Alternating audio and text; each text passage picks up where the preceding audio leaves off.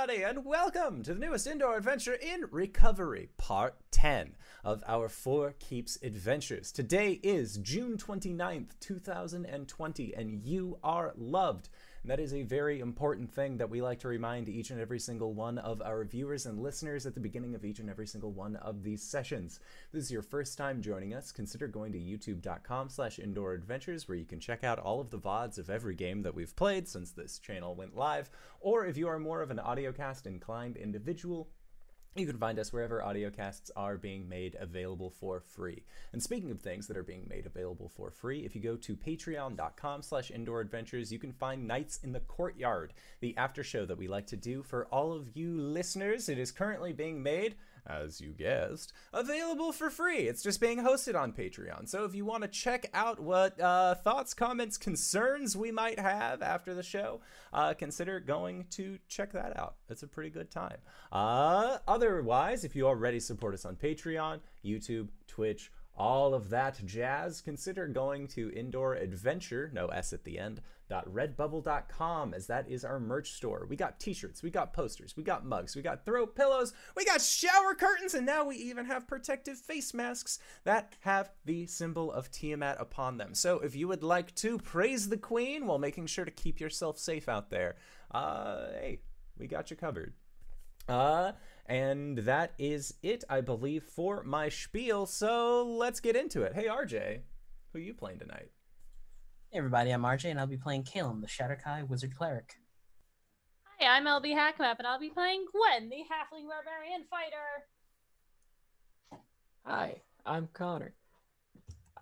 I play Arjan. He's a draconian fighter now.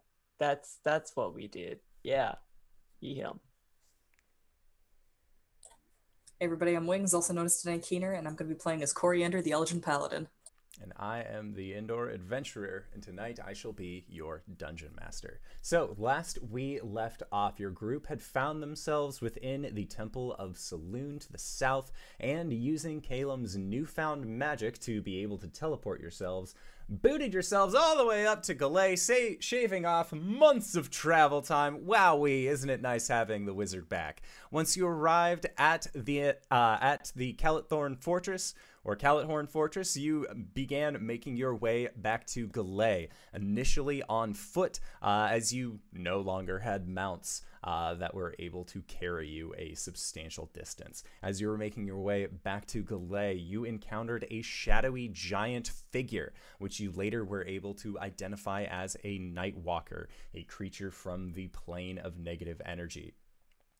Surprising no one, you defeated this incredibly powerful creature, and after a brief conversation as to wondering what this creature is doing coming after your team, you were then greeted by a group of Goliath scouts uh, who were able to confirm that their chieftain was alive and well, that this large shadowy beast had been felled, and with Gwen's blessing, as well as the regenerative degenerate drinking potion, you all uh, sent them on their way, and they begin making their way back to the tribe.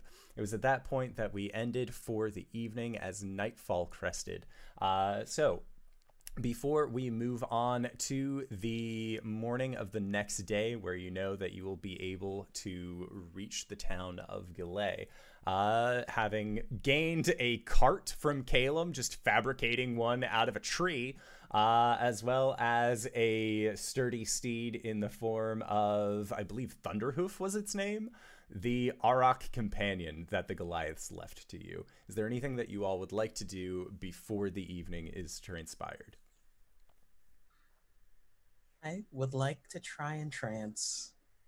Okay. Sounds good. So you enter into a trance and make a religion check. Oh, natural 20 for 27. Okay. So, Calum, it takes you a while to like reacclimate yourself to this process. You haven't really been able to be in control of a lot of yourself over these last, well, series of months. Uh, but thankfully, in this moment, you are at full capacity. Full capacity to do a heckin' sleepy, and you are able to meditate. And when you do, you find yourself standing outside of the doors to the Temple of Selûne. If he looks up, is there the flock of ravens that are ever present? They are not there.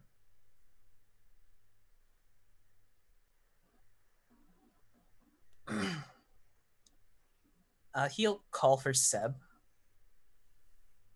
Your call echoes, but is not returned.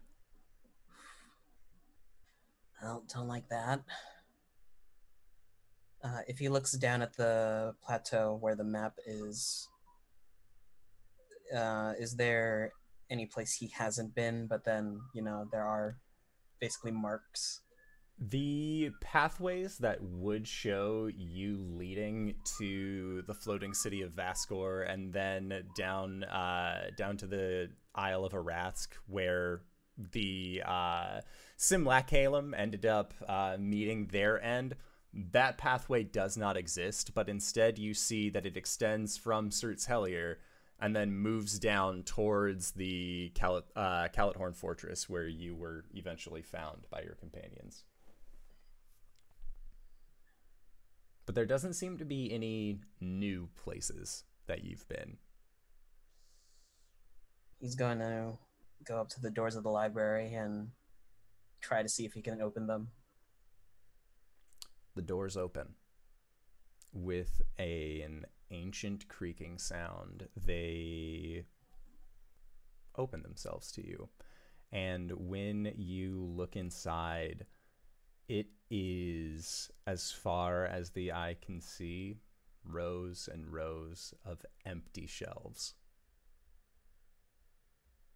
There is nothing in this library that you can see. Uh, It is like looking into a skeleton. he'll make his way over to where the Book of Selûne is. There is no book resting.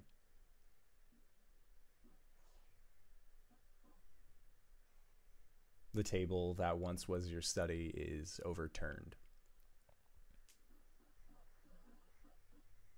And instead, littered around this place are black raven feathers.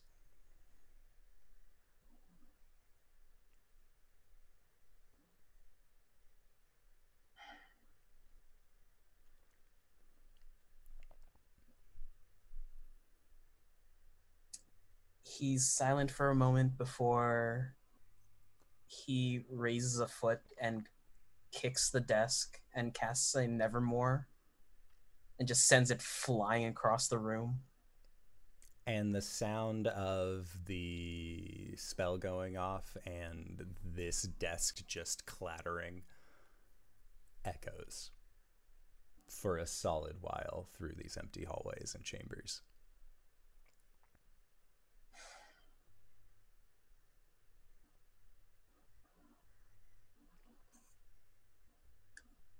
Tikan, This little marionette figure approaches you.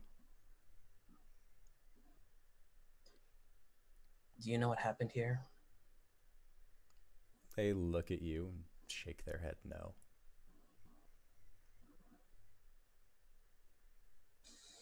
All right.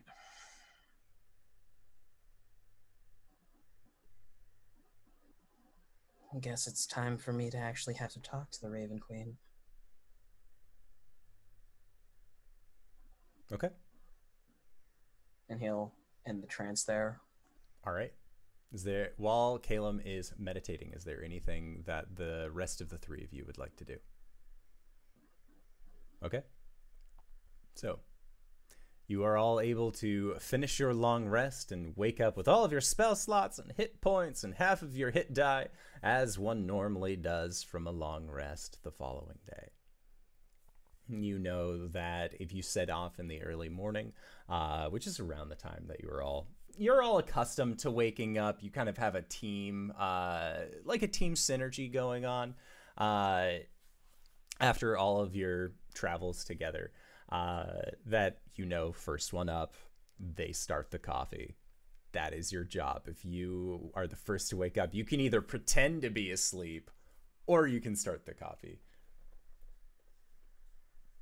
But you are all able to be on your way. And you know that the trip to Galay will last at least, again, it'll end towards closer to around midday. Uh, but Thunderhoof is very set in their way. They are easily directed. Oh, you get a nat 20 on that uh, Blood Chalice die? Bwomp, bwomp, bwomp, bwomp. Today is a good day, my friends. So, you are all on the back of this cart, making your way towards Galay. Are there anything? Is there anything that you would like to do during this time? I think Caleb is sitting in the back of the cart, and he will look over to the group.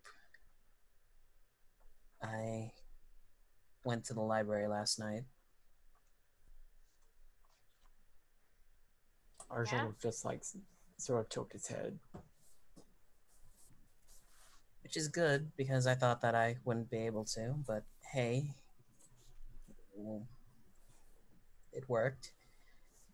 The bad news is I think the Raven Queen broke in. All of the books are gone.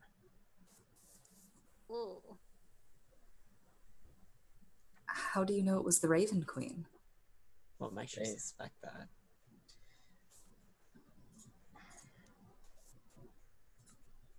I have, well, some evidence. The marionettes that I summon, Tikan, Seb, they call me the, well, for a while they called me the lost one, but now I'm the found one, which implies the Shadar-kai heritage. But also, there was a mass of raven feathers inside of the library. Ooh. You remember, Corey, the, he'll point up to the sky and make a small circle. Flock of ravens that were around.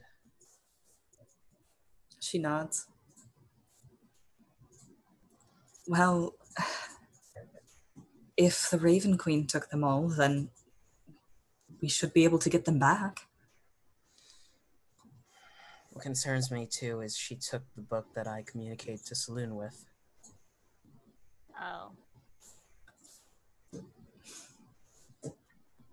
And with her mastery of the weave, who knows what she's doing.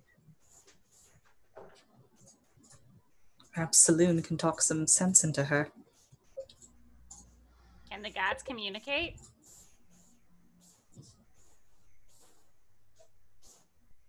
Shrugs. As well as you or I. Doesn't seem like any of them that we've been in contact with really talk about it though. Right. Yeah. What was the constellation called again? That's gone. The thinker, the contemplator. That's the one. Does that have anything to do with anything? Do we have any reason to believe that it has to do with anything? I'm sorry, what? The contemplator that's gone. Does that have to do anything? Oh, huh.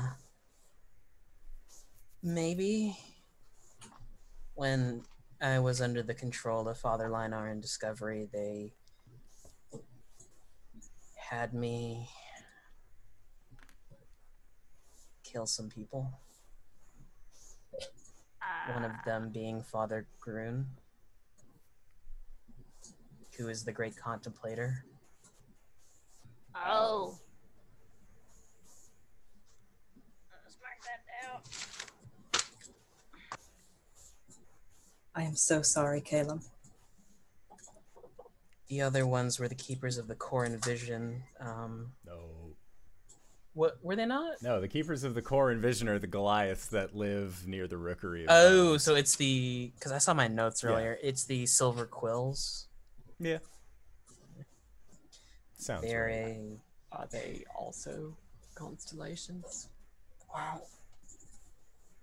In my nightly watch of the sky, did I only notice the great contemplator gone? Yeah. It's only the Great Contemplator, which is a constellation. I think these were more acolytes.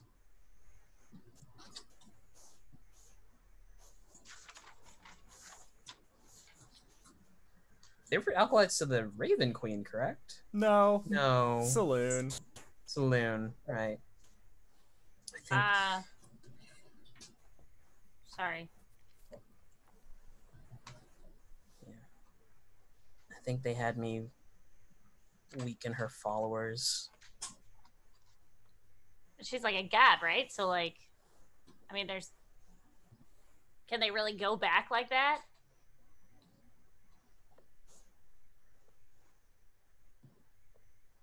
Shrugs.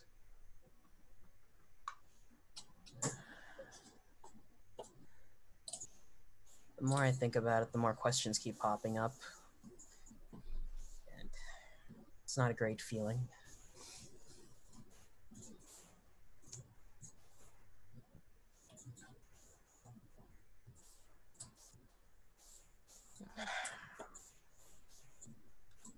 Do we know about um, the whole gods needing followers thing? Caleb would have updated you with the Mars. Or would you guys have updated Calum with Amaris? Ha. I think, I think that's more of our. Uh, I- that's our that's a lot of meta knowledge. I feel like do do we have in character knowledge about Did the it- fact that did Amaris say that she had a follower, or was that like a Knights in the Courtyard thing? It was a It's Knights in the minute. Courtyard thing. But you've seen her get more material. Hmm She's become more physical. hmm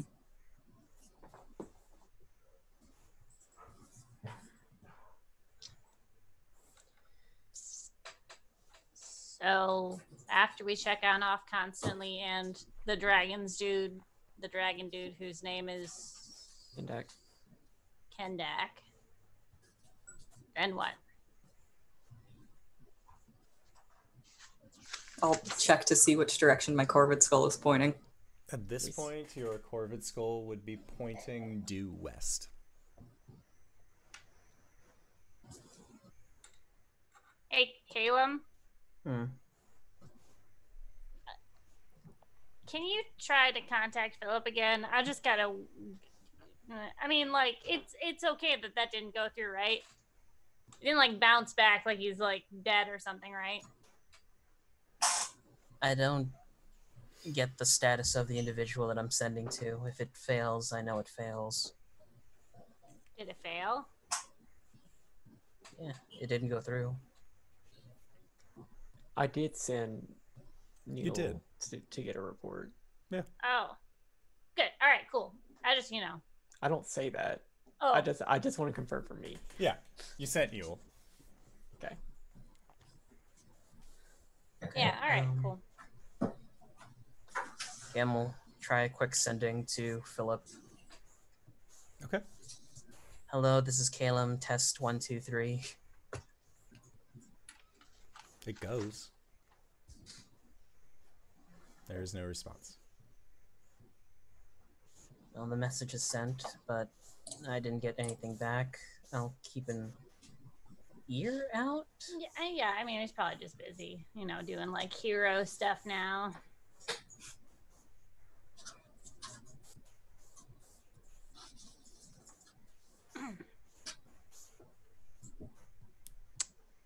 Are you worried about him, Gwen? What? No. He's fine. He's a big. He's the strongest. You know, he's the best fighter in Green Reach. Second best fighter in Green Reach. Who's the Aren't you first from best? Green Reach. Oh well, kind of. I mean, I don't think that counts anymore. I didn't get trained there. I'll tell you that much. but uh, I mean, yeah, just I did send him off to be an adventurer, and he's you know doing that. So you know, it's good to like. As you know, a- Ar- as Arjan can understand, a manage from a management perspective, good to check on you know people you've right. Absolutely. Perfect.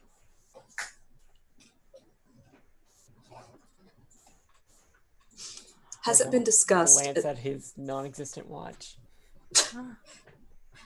ha- has has it been discussed at some point um, that the Raven Queen had removed her name?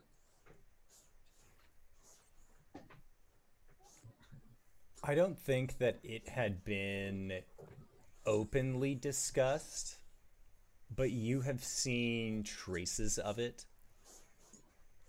Uh, specifically in the uh, gemery that um, Arath had shown you, Corey, where they had made. Uh, it looked like one of those individuals was trying to say the uh, the Raven Queen's name, but it just came out as static almost. I see. Um, Corey will explain that to Caleb and say, "Why would something like that happen?"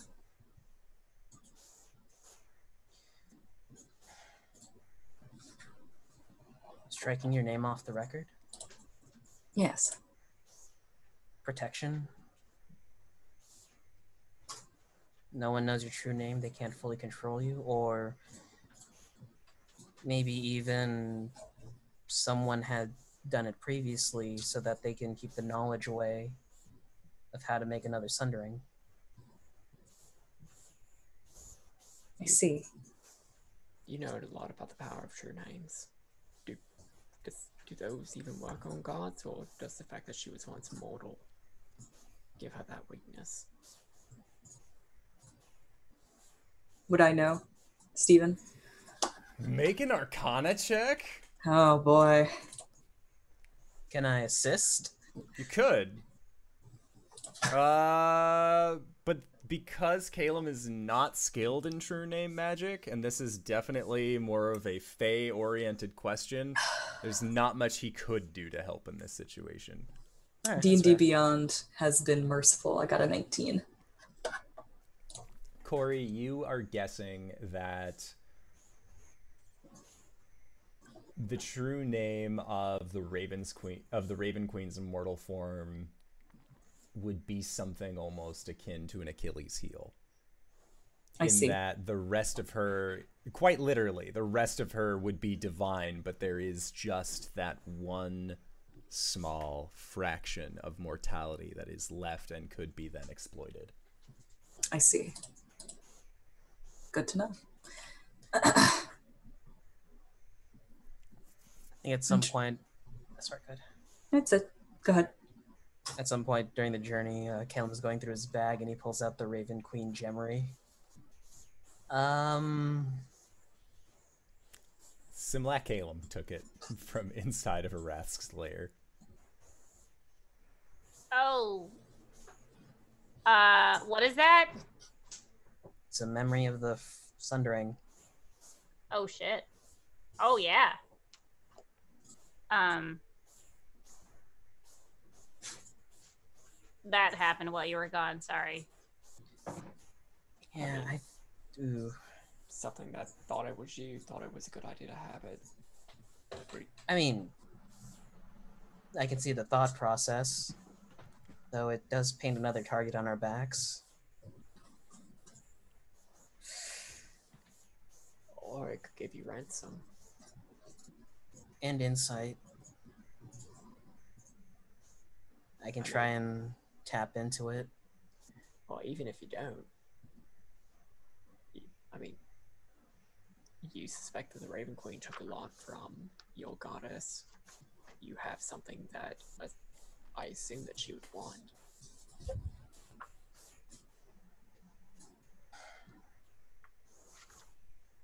A bargain. I know it's I know it's never a good idea to parley with the gods, but Gods are scary as fuck. yes, they are. I'll have to mull it over then. He'll put it back in his bag and close it. I think he'll start reading one of the books Arjan gave to him. All right, which one? Uh, let's start with. Where is it? I'm squinting at the names right now. My goodness, I've never been able to read in a cart. I always got cart sick. It helps if you put your head between your legs.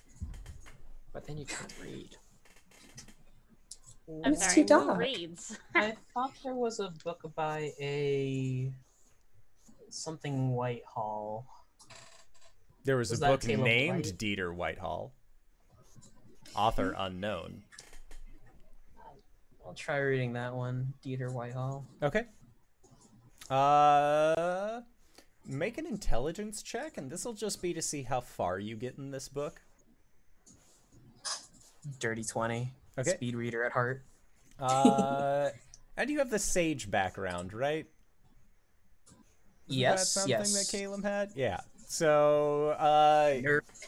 Nerd, nerd, you have read a book that allows you to read books twice as fast.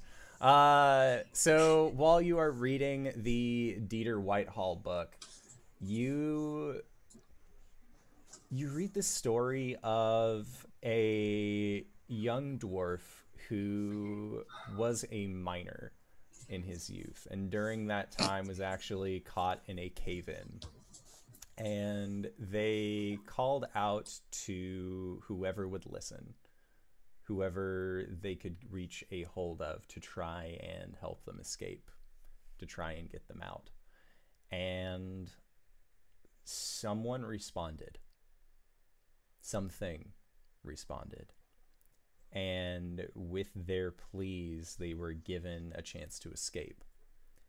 And after that point they dedicated their life to this entity reading through you can recognize this entity as shar it is a deity who convinced in some form or fashion, or at least Whitehall believed that they had been convinced to pose as a clergy member for the Order of Selûne, the sister goddess.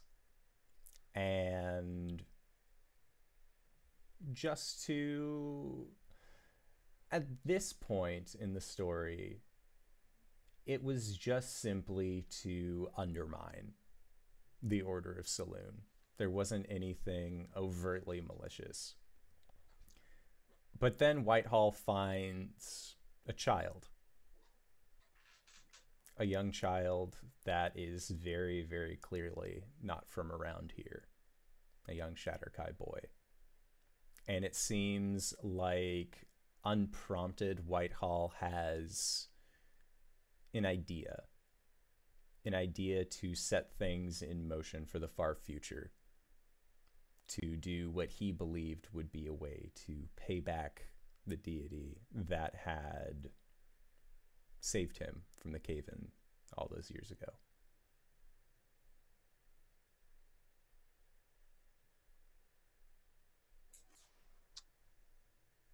Calum gets unnaturally quiet.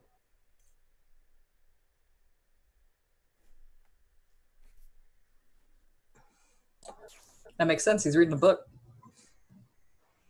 But you can see the veins pulsing on his like neck and face. Almost like a accelerated heart rate. I see. Uh, I think a hand will rest on his shoulder.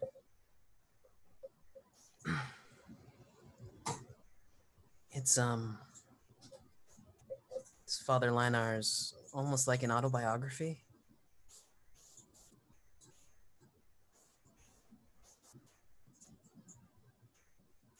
She just listens. There's a lot of parallels through what I was going through, but in the end How far in have I gotten?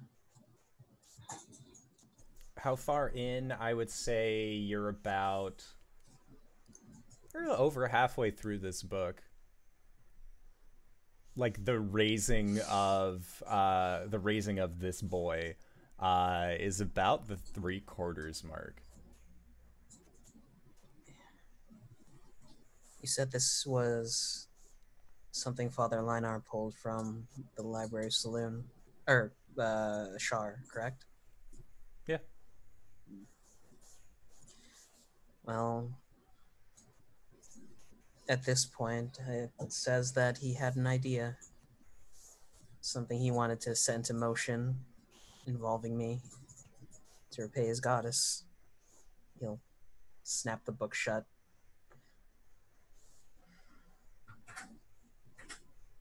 What was the idea? I haven't read that far yet, but I think I've read enough for today.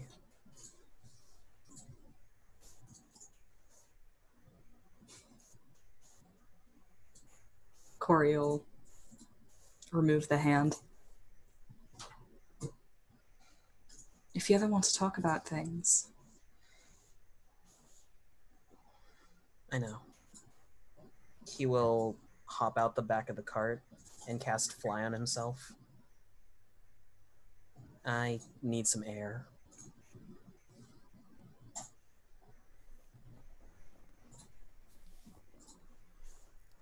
All right.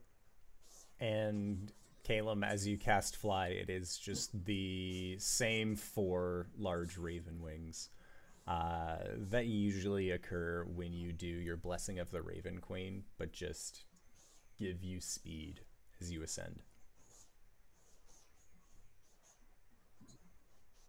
Tikan just looks.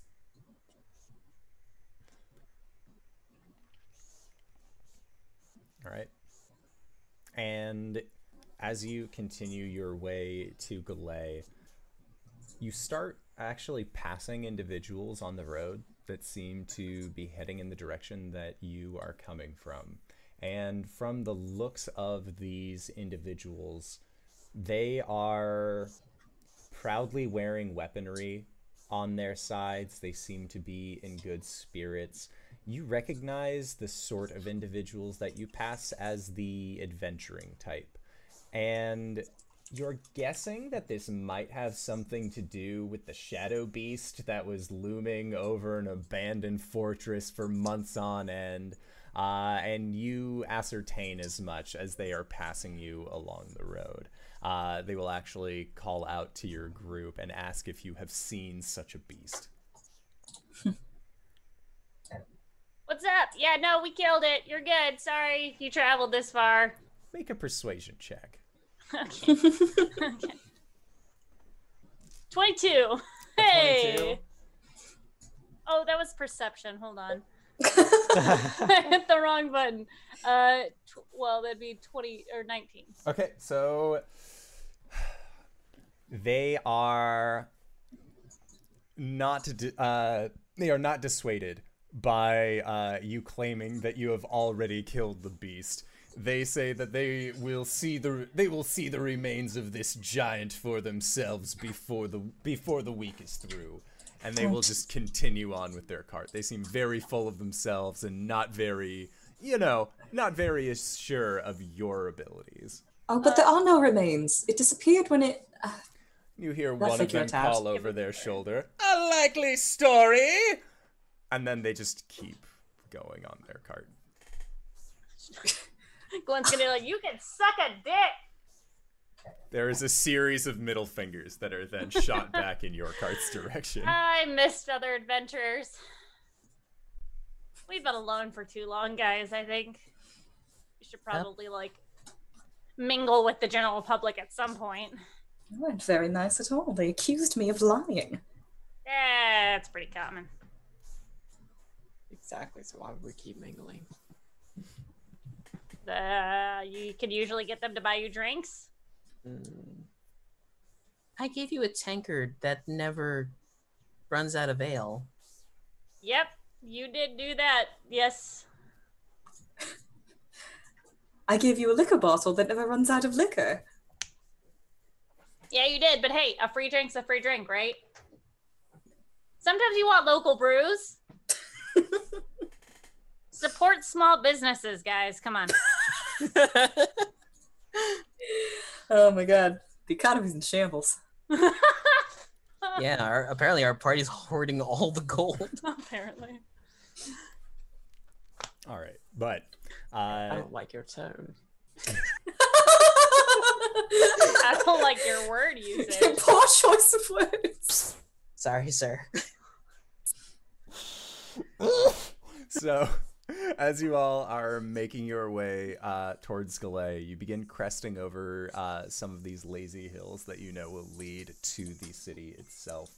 And you are to the point where you can see the city now, and it is it is bustling. It seems like there has actually been an influx uh, of mercantilism in the span of time that you have left uh, and are now returning. It seems again like this shadow giant creature has brought about uh, quite. It has been quite good for business, almost like a, a local cryptid style figure. Except this cryptid was real and could most certainly kill you.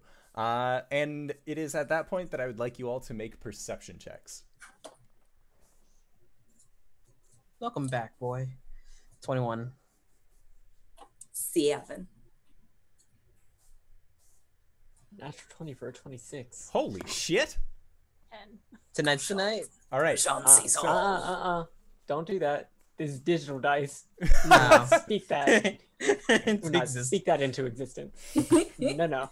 So, uh, Arjan, you, uh, with your natural, uh, with your eyes that are more accustomed to looking along the horizon, and Calum from your vantage point mid flight, uh, the two of you see what looks like a small gray dot leave the city and then begin making its way in your direction.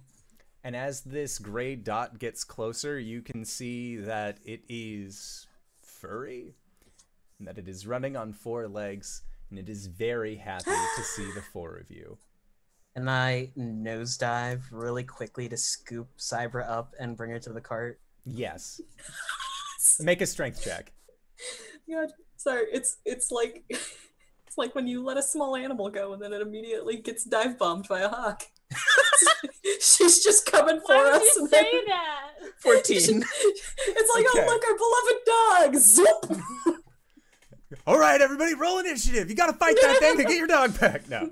Um, so, Caleb, you are able to grab a hold of Cybra, and it's very difficult because she's doing the dog wiggle thing, like trying to lick at your face. She's very excited uh, to actually see you and yours, but your group has been reunited with your faithful companion, who does look like she's grown just like a little bit in the last uh, in the last set of months, uh, but she's still your wolf.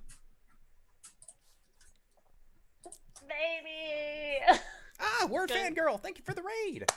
Oh wait, Raid Kitten. Hold on. Oh, Stop running around. Come here. Oh, come here. It's Caleb. Wait. Yes. Stay hydrated, everybody. Caleb and Arjan look very similar when they're not right next to each other. Come here. Come here. All right, so Caleb has brought forth uh, your faithful companion Cybra to your group, and she is just like doing the excited dog thing.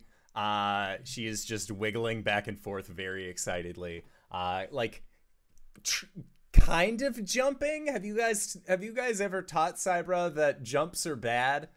No. Okay, cool. She's full jumping on people then. Like just pause onto onto chests.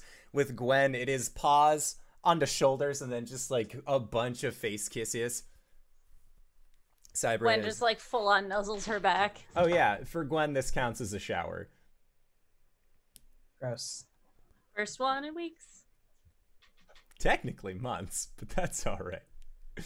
So, you guys are now reunited with your companion, uh, and she is just very excited to be near you and yours. And you know that you still have uh, about 10 minutes or so left until you actually can reach the city of Galay proper.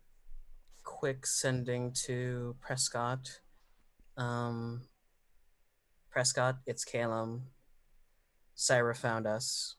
We're 10 minutes out from the North Gate. See you soon. Uh, and you get copy that. See you shortly. And as your group arrives at the northern entrance of the city of Galay, uh, that is when you see two of your old adventuring uh, companions, Caleb. There is Prescott and Mugwort, and Mugwort looks like uh, they shaved their beard at some point and are in the process of actually growing it back out. Uh, and Prescott actually has a pretty nasty scar. Uh, from what you can see, it looks like the escape from the Aasimar laboratory uh, was a little bit more dangerous than they were able to express in 25 words or less. Uh, but uh, when they see their group, uh, m- when they see your group, Mugwort just like begins just booking it towards you. And you hear him yelling, Caleb! And he just jumps and dive tackles you, Caleb, if you will let him. Uh, Caleb had hopped off the cart with his hood pulled up, but then he's immediately side tackled. and Mugwort uh, picks you up, and you can like feel the bones in your lower back pop as he just gives you a a little bit too tight of a squeeze, and he says, "I never thought I would see you again. I'm so happy to. Uh, I'm glad you're safe." And he just Yeah, well- sets you back down and like grabs the side of your face and just like plants a big one on you, and then pushes you back and just is laughing to himself. it's nice to see you too, Mug. Where's the scar on Prescott? Uh, the scar on Prescott is it's on the upper lip and goes upwards uh, to give him what looks like almost a permanent scowl. Nice. Uh, but uh, that scowl breaks uh, enough for him to uh, to actually cast a smile towards your group. Uh, Uh, but you do know that there is a missing presence here, the missing presence of Farron. But before she notices that, um, Corey's gonna look at Prescott and say, uh, "You've got a little something right here." and Prescott uh, will roll his eyes and say, "Very funny. I haven't heard that one before." It suits see you. And he So- he said it was good. Uh, it's good to see you. Uh, and then she kind of chuckles and says, "It suits you." And uh, when he smiles, the indentation that is now on his lip actually shows more of his canine. Uh, so he has a little bit of a fangy smile. That's awesome. What's up, guys? And then we notice that there's someone missing. Oh, What did we miss? Well, why don't we just go to Keller's and we can fill you in on everything that you've missed in these last while. And uh, they end up, uh, you end up going to Keller's, and Mugwort will actually uh, like pat Prescott on the back uh, and says that he's going to go and get the biggin. Uh, and you are guessing that when he says he's going to get the big biggin, he's referring to your large red uh, draconian companion. And Mugwort will part ways with you, and you are all brought in to a hip hop and happening tavern. It seems like the first time when you had gone into Keller's, where it was very full of like old fishermen and other townies that just look like this is the one bar in town, this is where they go to. There's a plethora of adventuring types that are here now, and it seems like whereas before the owner, who was also the bartender, was the only one staffed, there are actually other individuals that are running around uh, earning coin by making sure that all of the adventurers and other travelers that have come to Galay are taken care of. what was Seems this place like- called? Uh, this was just called Keller's Bar. Or I think Keller's Tavern was the name of it. And Prescott will motion for you all to sit. Uh, and after a round of drinks are ordered, uh, and it seems like two more drinks were ordered as well and set at the table, and that's around the time uh, that Kendek and Mugwort will enter into the bar, and Mugwort will uh, like put his hand up towards your group, uh, to kind of like get a good sense of where you are in this place. But Kendek just like unceremoniously points. You know, you're not supposed to point with a single finger because it seems accusatory. You usually want to like direct with two. Kendek's a single finger pointer. Uh, and you see that he gets uh, as much of a smile on his face as a draconian is able to. Uh, as you guys are used to Arjan, it's more of like the open mouth, just like, yeah. Uh, but they make their way over towards your group as well and a lot of you uh, begin to sit down. And as you do, Kendek will uh, look towards the rest of you, and he just says, "I thought you'd never come back." Glad you stayed. And he nods, and then uh, takes a large sip. And looking at his attire, uh, he's wearing newer looking bracers. It seems like the gear that he actually has on him seems fresher than when you had ha- uh, than when you had last left him wearing old bandit hand me downs. Uh, it seems like he has actually uh, got a, a, pretty decent selection on himself. Uh, but most notable, he is wearing a very large, very heavy looking apron uh, that seems to have some kind of soot on it, and there are uh, metallurgy tools that are tucked into the front pouches.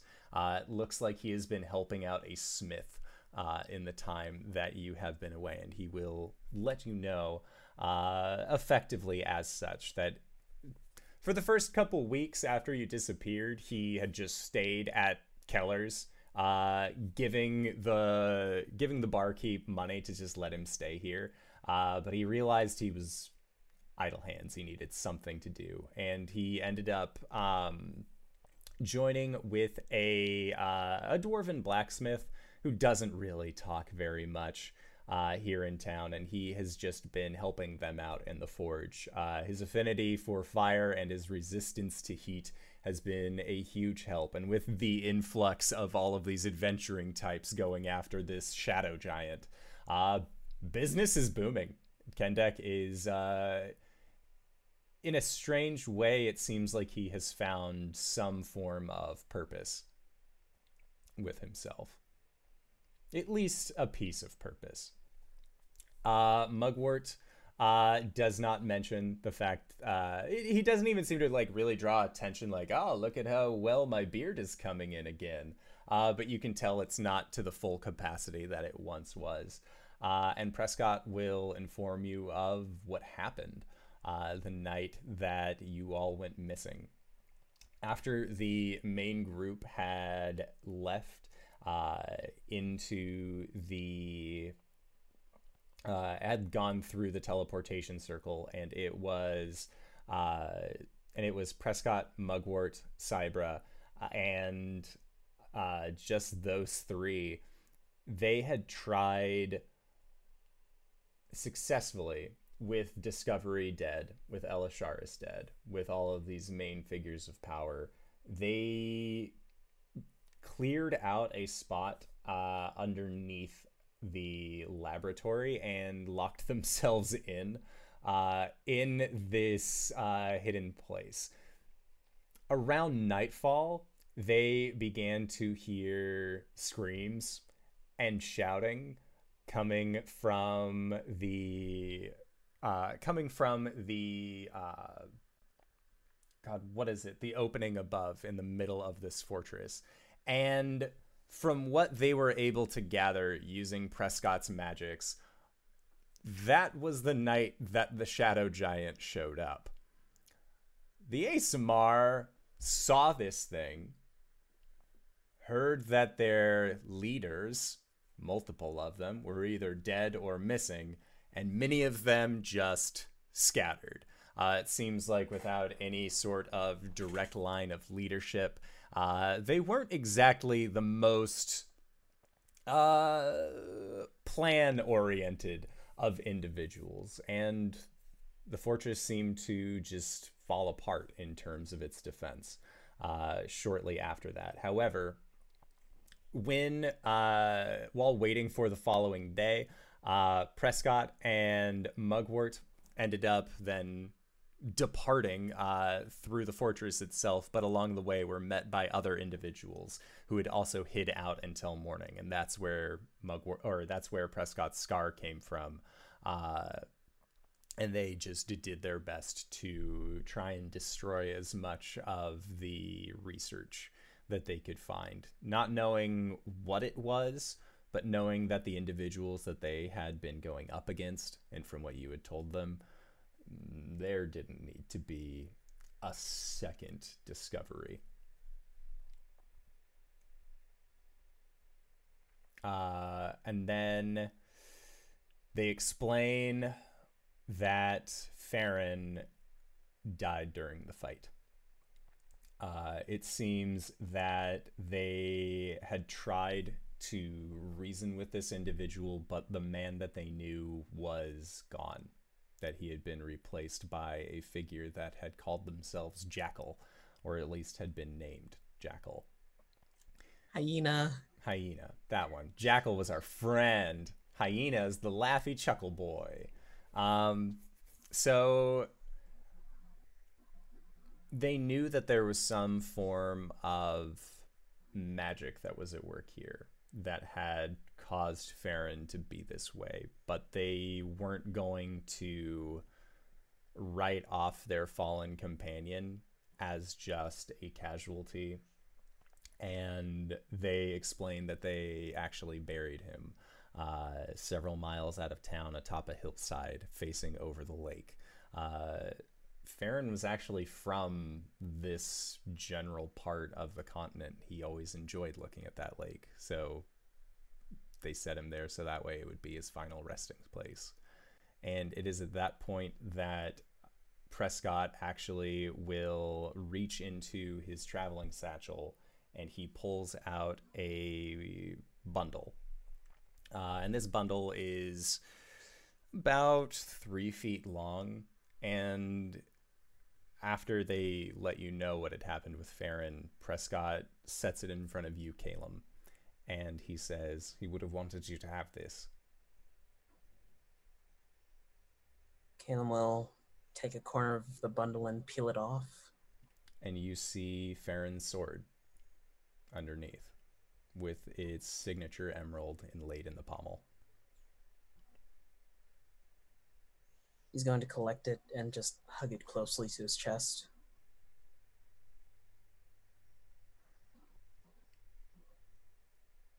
And there is a moment of solid, uh, sol- a solemn moment. That was the word. Uh, as this all takes place, that is then almost immediately broken by Mugwort ordering another round of drinks for the table. Uh, as he explains that uh, he has been getting hammered every single evening since this happened because for dwarves, to drink is to remember, it is not to forget.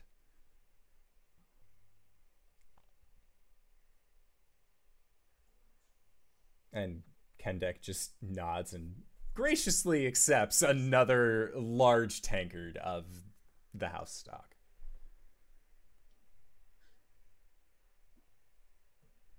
And Sorry, guys. Prescott will he lets out a a little bit of a sigh and says that's just our livelihood, isn't it? Yeah. And if anything, now we know at least who beats off constantly. And then he will take his mug and raise it and say, To Farron. The Farron. To Farron. And you all enjoy a round. I think after a, a couple moments have passed, uh, Arjan will start explaining what happened to them over the past three days. It's been a grip. Uh, and Prescott, like you can see that like there is like he always gets agitated when you guys tell him about all the cool shit that you've done. So the fact that you're like, oh yeah, that shadow giant, yeah, tried to fuck with us. We totally blasted it. It's gone now. It's whatever. Like, Kendek like makes a shushing motion. Don't tell them. Don't I think tell. Arjan is paying more attention to, you know, the the time disparity between them and uh the Githzerai. Yeah, Or no, Githyanki, get the sorry. idea. the other ones. And so, is there anything else in the world we need to know about that happened in the last three months? Uh, Mugwort will say, I I have heard that there are unseasonable Goliath scouting parties that have been making their way towards the ruins. I'm not sure what all that's about. Yeah, that was me. Sorry, I was just keep making them keep an eye on stuff. Oh, that makes more sense. Okay. Yeah, no, I sent them back though. And yeah, it seems like uh, as far as things that have been going on within the world itself, not much has changed other than just the passage of time.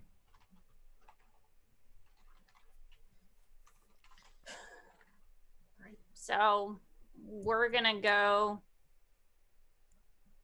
east next, right?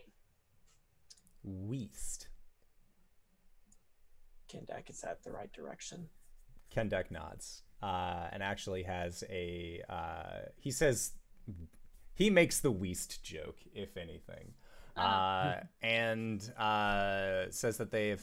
Uh, he knows where uh, the tower is, but it is at this point uh, at least a week's journey away.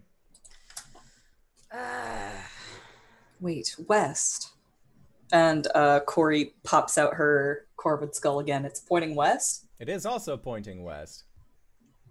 Um, Well, you could knock out two birds with one stone, as you might say. Huh. Well, are, you're coming with us, right, guys? and they they look at each other and then uh Prescott says no we were planning on going to visit a friend in Iliad's Rest uh, we were just going to be taking a boat across the lake to get there Oh, all right. Iliard's Rest, that's not where Macath is, is it? No. Uh, Iliard's Rest is north of the Gated Glen, and you are also not sure where within the Gated Glen Macath actually settled down. Right.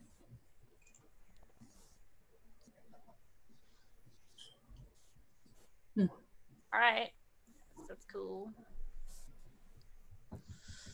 So let's get wasted tonight, and then we'll part ways in the morning.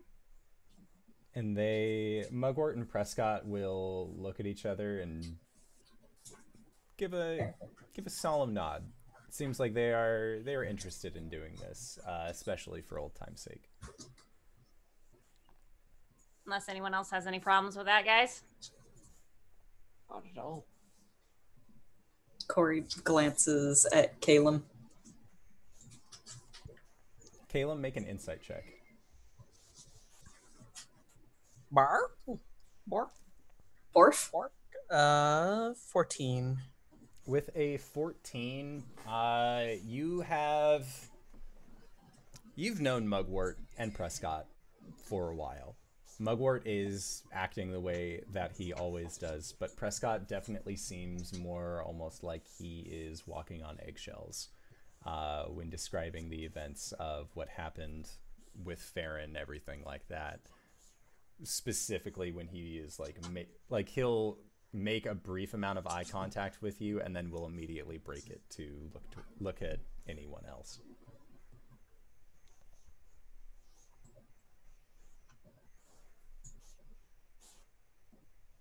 It doesn't affect the conversation outside of that, but it is something that you notice.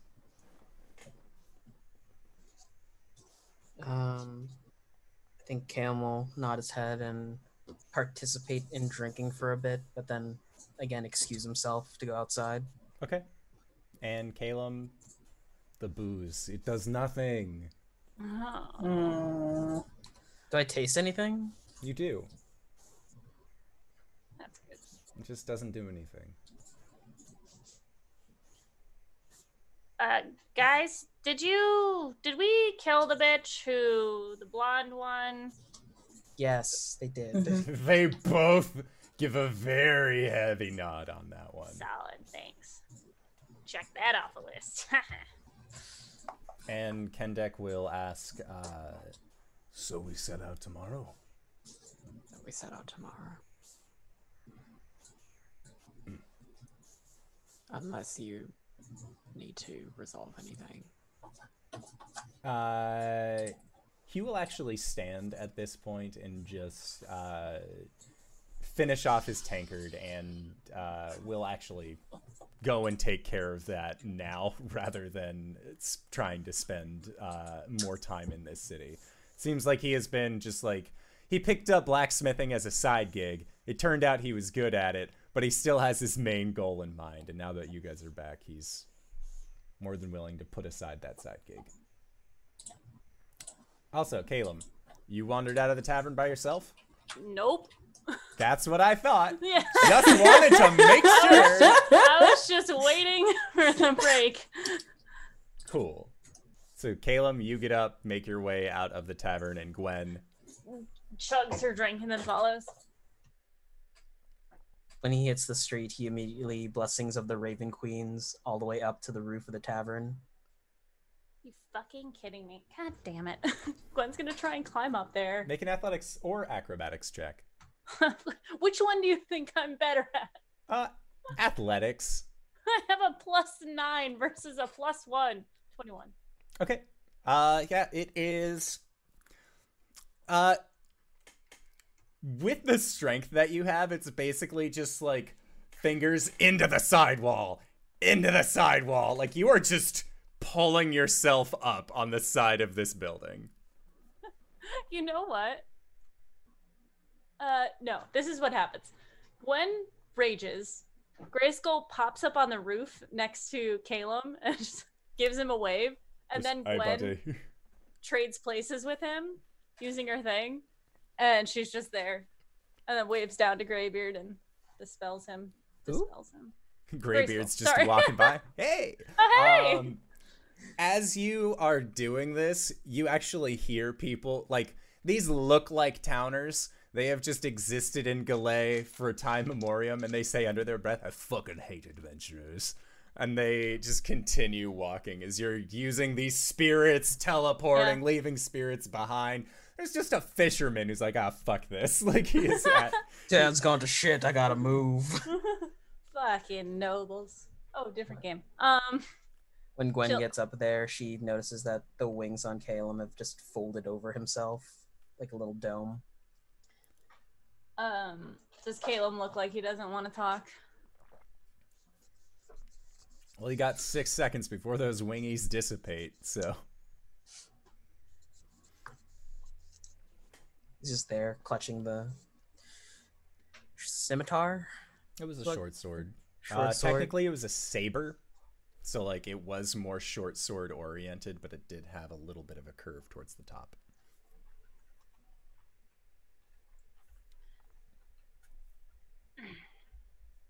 Sorry to hear about uh, Farron. Yeah. He was a solid dude.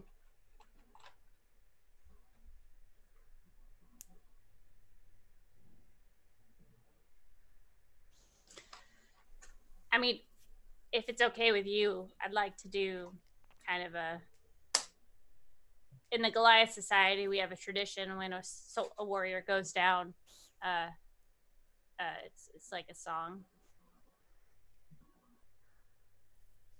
It's kind of like a remember him thing. I don't think I've ever heard you sing before. Fair, but honestly, it's kind of a lot. Well, I mean, it's half shouting, half singing, but I'll keep it down.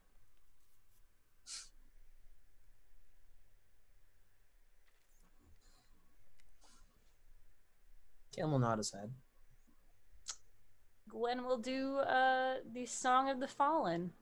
Make a performance check. Oh, Remember boy. me, though I have I to have say to goodbye. She's Wait, trying to keep it down. A 12. yes. Uh there are like in the midst of your song you hear uh you hear people that are walking below just like keep it down like they don't seem to read into the social context at all Gwen just breaks the song. Hey, fuck you! it's just oh, and then goes back to it. Oh, I never And the woman, We just lost a friend. Fuck you. Pearl clutching. "Oh, goodness thomas i can't believe this this town used to be so nice. And uh yeah you're able to get through your song of remembrance Sorry, I'm a little rusty. It's the thought that counts.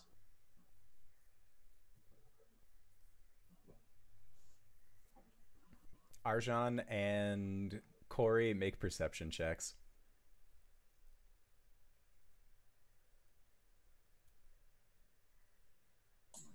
Eight.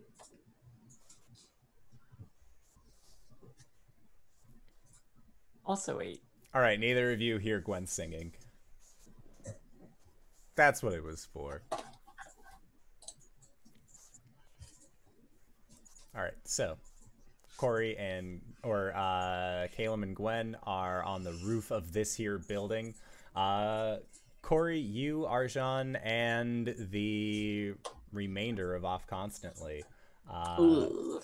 Are still here uh, having their drinks. Is there anything that your group would like to do uh, to prepare for setting out in the following day? You're muted.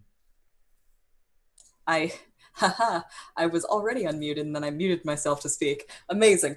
Um, Corey will finish a couple of drinks, um, and then she'll head out and summon Ampleforth to see if her father has responded yet. Okay. Um, do you summon Ampleforth just in town, or are you going outside of town to do this? I think remembering what happened last time, she will head a little bit outside of town.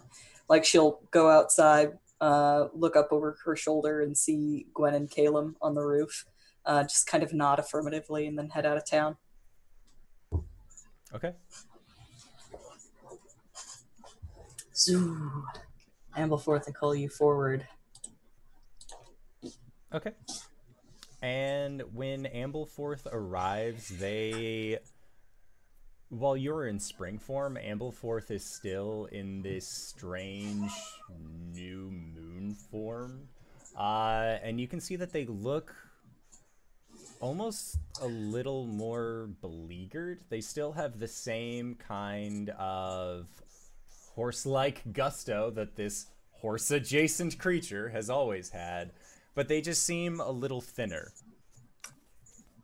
Corey's eyes go like she she like just kind of sighs when she sees him at first, and then her eyes go wide when she realizes she just sent him home like this. And when you approach Ampleforth, there are two notes.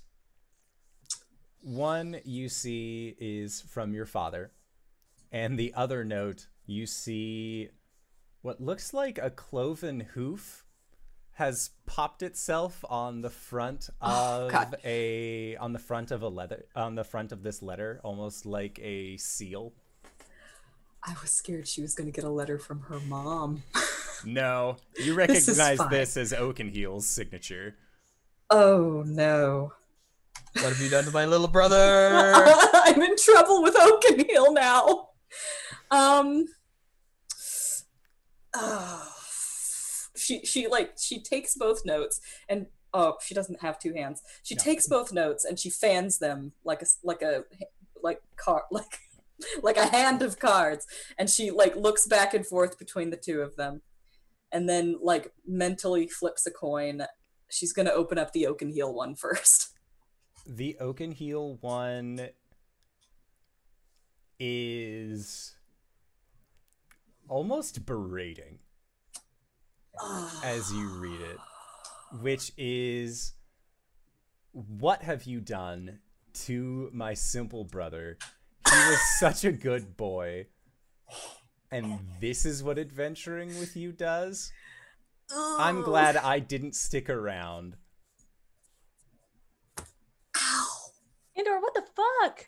Oh, Oaken heals his set. Ow. I'm Please sure. take better care of him. Otherwise, I will eat every plant you care about.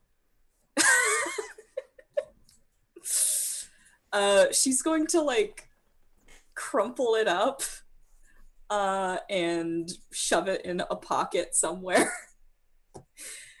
you just you just used a horse to scold the horse girl. That's absolutely evil.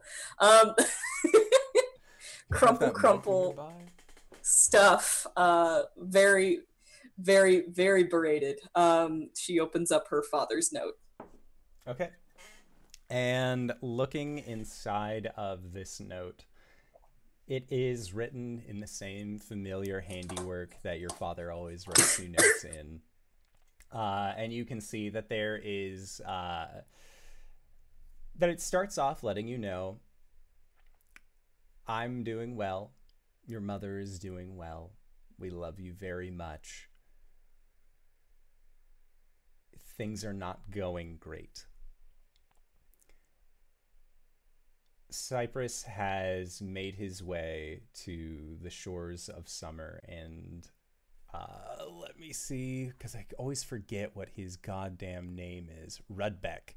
Uh, Rudbeck is doing his best to rally the kings of summer, uh, these incredible fey creatures that live within the Summer Isle, to face off against Cyprus. But it is a losing battle and morale is getting low, but it looks like they are gearing up for a final push uh, to prevent these forces from going any further. Uh, he also notes that uh, your old teacher, Damien, is currently acting as a mediator on behalf of the College of Spring and as a representative of the Judges Three but the professor's words are falling on a nervous audience. He is doing his best to let the layfolk of the Feywild know that things are going to be fine, that the Judges Three are working on a way to prevent this from happening, that they are doing all that they can to stop or to put winter back into its own aisle. But it's not working well. And then there is a PS, and it says, by the way, almost done with it. Just need a few more tweaks, and we'll set you out right as rain. I love you, Coriander. And there is a little sketch of what looks like your dad picking up you as a child.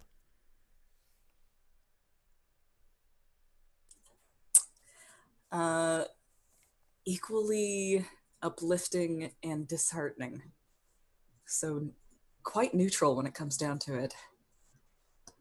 Um, Corey will lean up against uh, Ampleforth with a fresh sheet of paper, um, and she'll inform her father of her progress, uh, and let him know that she's about. If she had to put a number to it, she's fifty percent finished with getting this figured out. Um, and she tries to sound as encouraging as possible. Um, she assures him that she'll do whatever it takes. Make a persuasion check.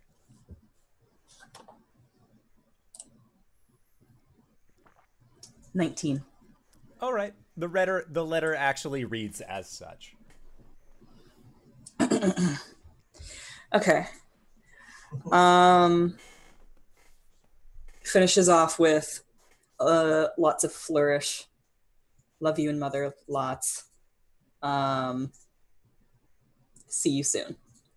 And fold it up, tie it to Ampleforth's horn, uh, and she'll actually take a moment to like check on Ampleforth. How's he feeling? He seems to be feeling spry. Like ultimately, Ampleforth.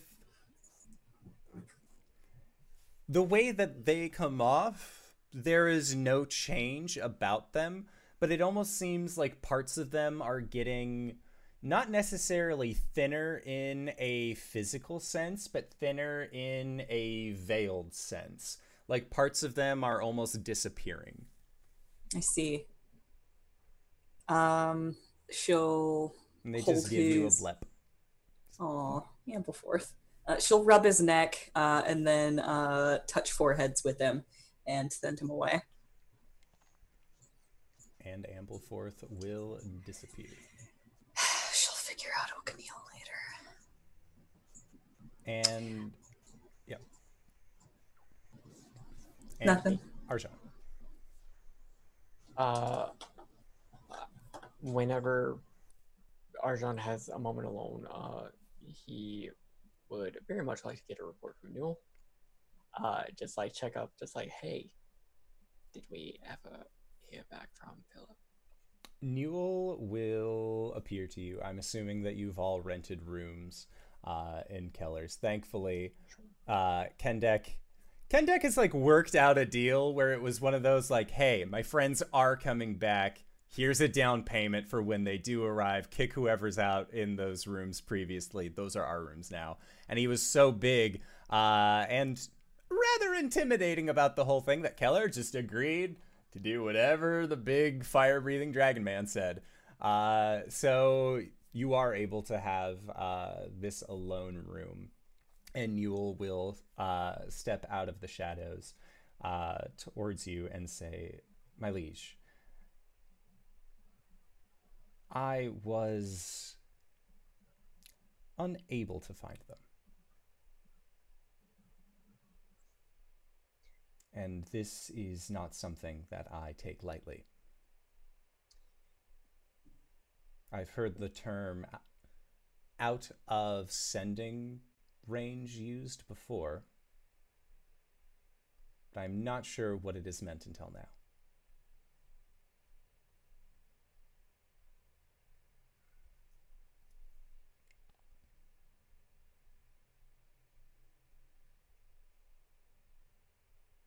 Okay. This coin has not been returned, so I know that they are not dead. Just. And they say this with the utmost uh, pain in their voice. They are outside of my abilities. And what is outside of your abilities? You got, I mean, were you still able to see mine whenever it was in the astral plane? Yes, Your Grace. And you're definitely able to see things whenever they're in the hells. Yes, Your Grace. And here, They nod again. So what's outside of that? I communicated with those that are in the heavens. Regretfully, but we do have we have eyes. They did not see Philip Spicebottom either. The last that anyone had heard was they were heading towards the gated glen in the south.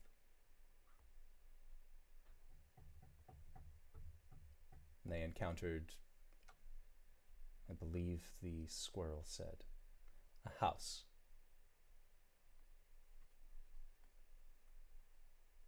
Oh dear.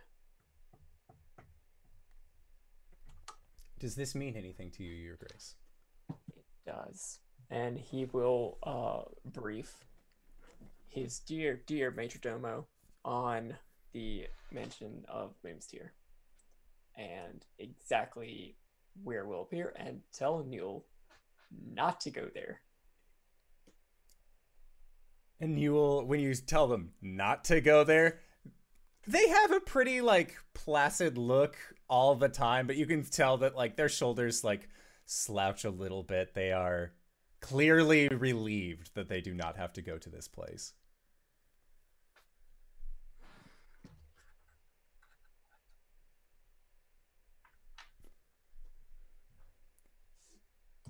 That is helpful. That's very helpful. Gwen's gonna fucking murder me. We. You do not have to tell her, my liege. I know. I fear that you will. You're correct. Well, should my services follow you to this place? They give you a steady bow. And so be it.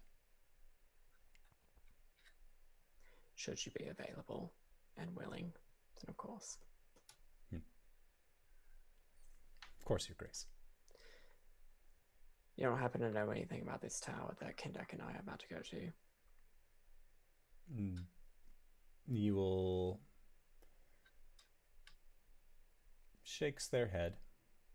It was not on. It was not within my realm of interest before.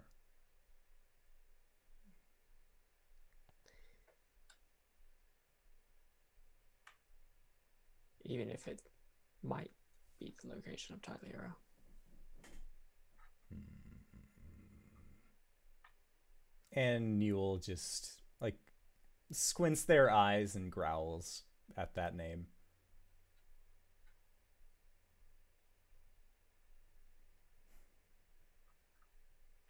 Should you wish it, I can look into this for you. We're heading there. To, we're heading there starting tomorrow. Should be about a week. Hmm. If you have any leisure, and if you can remain undetected. The hardest part of that will be leisure time. Remaining undetected is my forte. I appreciate it, Neil. They nod. It is of no concern, Your Grace. All right, did my thing. All right. And Newell will recede into the shadows, and as they do, that is where we are going to go into our break for the evening. So I'd like to say thank you to everybody who decided to stop on by and join us so far. We're going to try and be back in five to ten minutes. So don't go to a place unless it is to grab a food, grab a drink, grab a friend, or possibly go to indooradventure.redbubble.com. That's indoor adventure, no S at the end. And you can find yourself picking up some sweet merch, mayhaps. But until then, we'll see you guys shortly. All right, everybody. Bye bye! And we're back! Steven! What? I just picked up this beautiful new notebook for my Gwen notes at redbubble.com slash indoor adventure. And I thought it'd be interesting if I copy some of my notes from my old Gwen notes over into this new notebook. Wow, that's awesome. Did you find any old fun notes? Um, actually, it's just a list of people Gwen's fucked. Those are still old and fun. Sometimes. Is Mugwort on there? Can't Oh, yeah. forget about him. so with that uh, it is actually uh, at this point getting closer to nightfall uh, as Newell seems to be more comfortable appearing at night as well. Uh, Corey, you went out while it was getting nearer to dusk, and Caleb, you and Gwen have been on the roof of Keller's bar long enough that Keller has come out, looked at you, and like started to tell you to get down but then, like, you see Mugwort look up and, like, give him a few extra coins, and he just eh, shrugs and goes back in. Uh, there is a little bit of public eye looking at your group just because you're sitting on top of a roof in the middle of otherwise the day, and it's not like there's roof seating here. Uh, but is there anything uh, that Calum and Gwen would like to do as night approaches? And looking up into the sky, uh, this is the day of a new moon.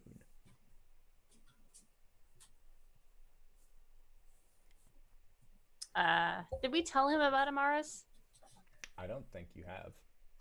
uh she sees him looking up at the moon and she's like um so when you were gone uh we had your shield still like after the the not you kind of melted and uh amaris came out and we kind of had to fight her. She turned into this like well she was like really upset that we took her away from you but we kind of didn't like you know it's just that it happens with the shield thing. It's not like we summoned her. I don't think we summoned her. I'm not sure how that works but this kind of owl thing came out of it and we had to fight it and and we defeated it and she was okay but she kind of you know wasn't emotionally okay and i think that's when you got brainwashed because she wasn't there. So that's why the symbol of Shar's on my shield then. Yeah, yeah. I I think she's still in there though. I mean, do you feel her presence? DM. You've never really like base felt Amaris's presence within the shield unless it was at a full moon. There's no way for me to communicate with her outside of the full moon, correct? No, that is correct.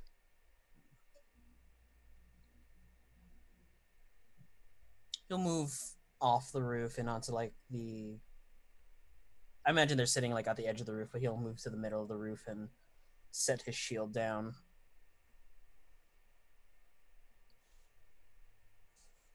He will send a prayer up to Selûne and see if she responds to him. Make a religion check.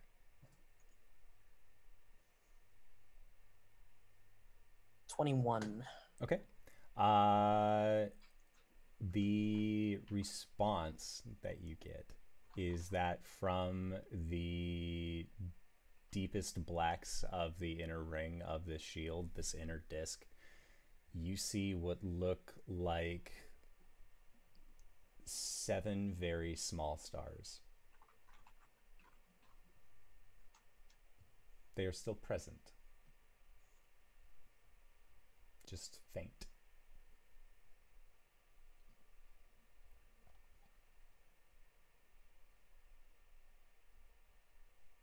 Oh, that can't be good. Do we have to like cleanse your shield or something? I'm going to see if I can. Selûne's presence is here. She's still watching over me, at least. But she's very weak. The Selûne is weak, like in watching you or in general. Maybe in general, her library was raided, and a significant amount of more powerful followers were decimated. And you said the gods talk, right? Sometimes. Do you think the Tempest could check in on her? Ow. Are they friends? How would I put it in a way that's the most undisrespectful to. I don't think the jock wants to speak to the nerd. What do you mean? I mean, he's a Oh. cool dude, right? Kind of does the eh sort of thing. I mean, it's Quick worth a cut shot. to just ships sinking in the middle of the ocean. Cut to Gwen getting punted in the chest. I mean, he he's like a warlike deity, and my goddess is about like peace and stuff. So I don't. Know you could try talking to him. He doesn't usually talk back, but I thought it might be worth a shot. Yeah, I don't think it's a great idea either because one, you're making a demand of a god that I would never make a demand of Tempest. I met the dude, kinda. I just saw his foot, but he is terrifying. no feet on Twitch.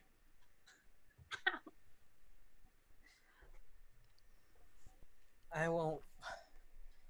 I'll try contacting her again on a full moon. It's a long way away. Yes, I think she just needs time to recuperate after that loss. Yeah. Maybe if we gained more followers, it would help. But I'm not one to evangelize. I'm not a great public speaker. Yeah, and I can't help with that at all. Been made very clear to me that that's not okay. Fuck. Yeah. Cool. We'll figure it out. All right. We always sometimes do in the end. I mean, we haven't not done it yet. There are just things that are like pushed down the line a little bit. It's one thing that remains constant with us, it's we have far too much on our plates. Maybe we can outsource some. I mean, that's what Arjan's doing, right? I don't think he would take it very well if I tried to start up a rival company. Take away No. all his work. Well, not necessarily in this regard, but in like all the other things that we have to deal with. I mean, we have off constantly. There's a bunch of fucking adventurers here. If we pay them enough, they'll do whatever we want.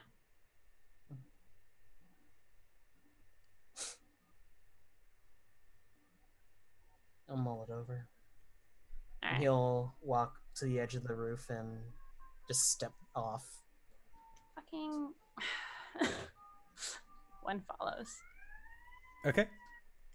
Sounds good. So, uh, Corey, after you have written this letter back to your parents and sent Ampleforth on their way, it is getting to be nightfall, and you can tell that it is the day of a new moon.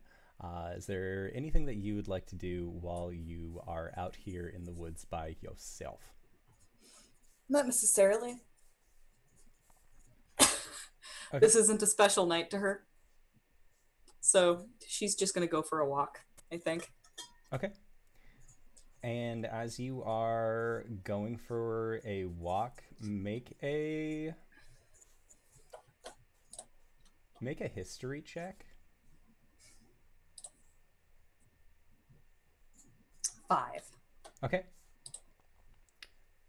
So as you are walking, um, you end up finding yourself in the middle of a glade, and it just seems to be rather vacant. And under normal circumstances, you would assume that there would be a lovely moonbeam shining into the center of this glade, but instead, it is just this rather fulfilling darkness that is around you. And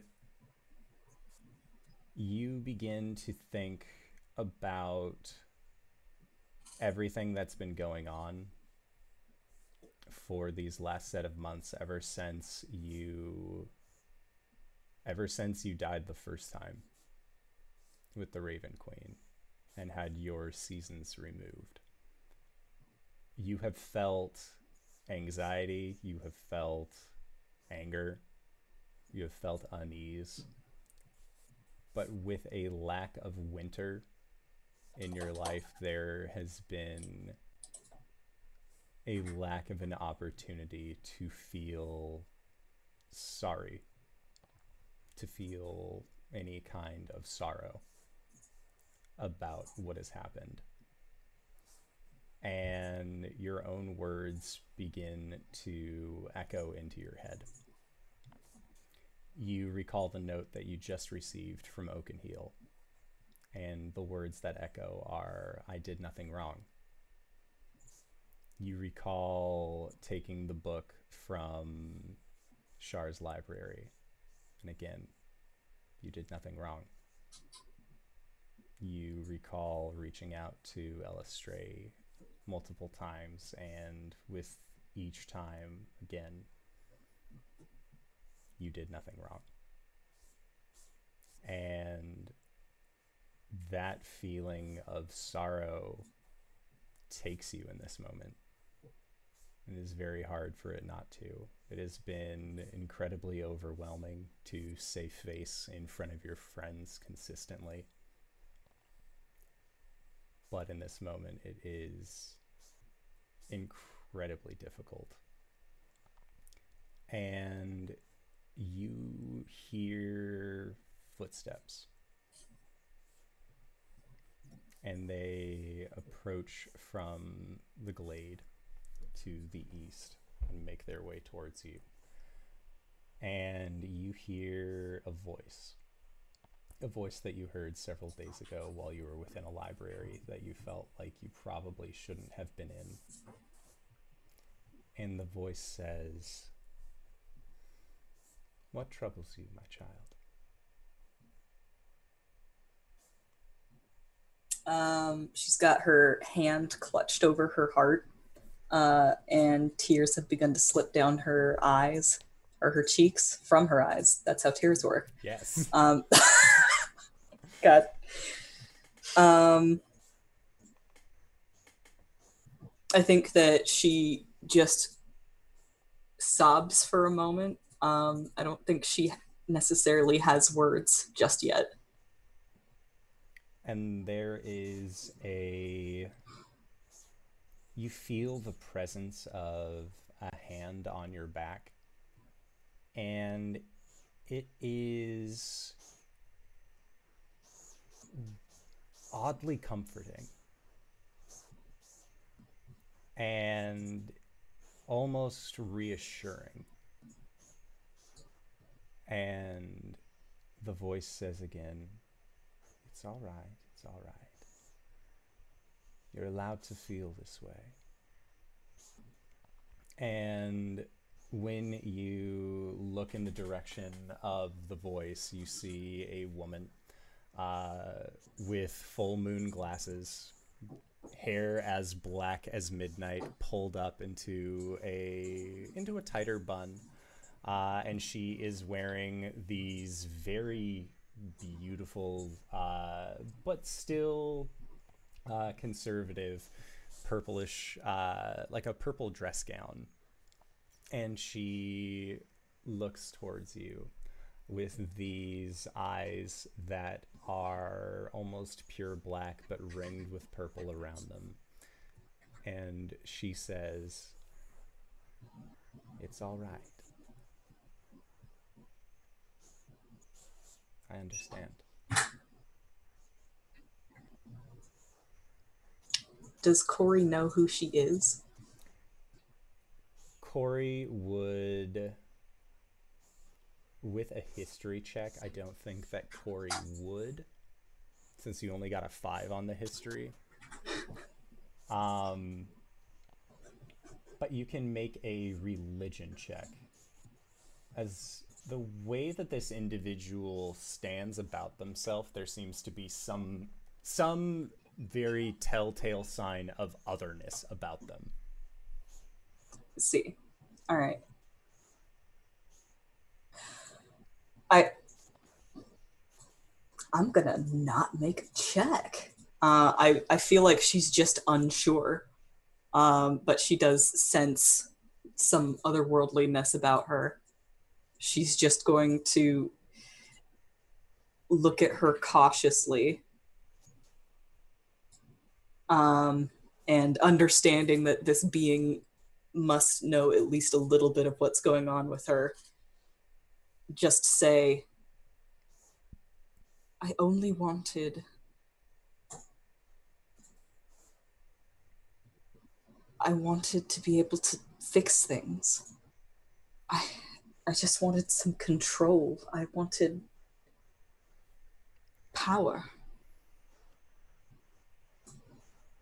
And the, figure nods. And will take Corey by the chin and just with her thumb wipe away the tears. And says, That is what I have done my best to give you. Queen of Ravens made it difficult for you to go between your forms.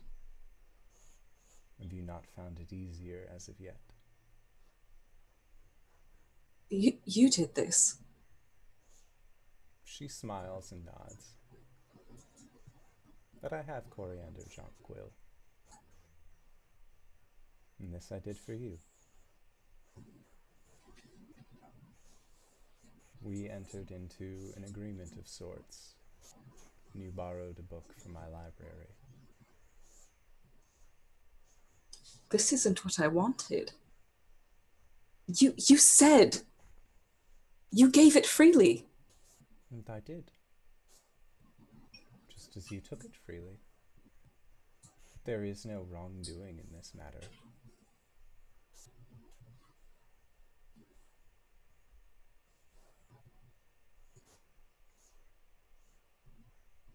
You you hurt Calum. And she will give a kind of like a sad sigh.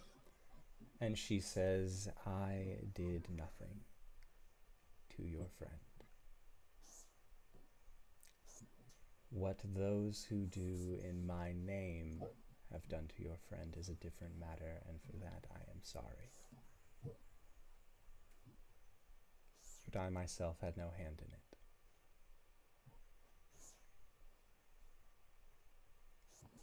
She shakes her head and just turns away from her.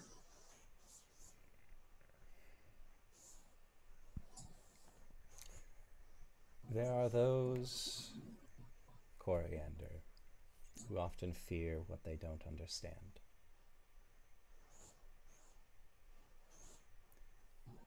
So, what do you. Well, do you fear me? Did she true name her earlier? She did. Um, Corey will turn back, look her, look at her in the eye, um, and then just kind of look down at the ground and say, "Yes."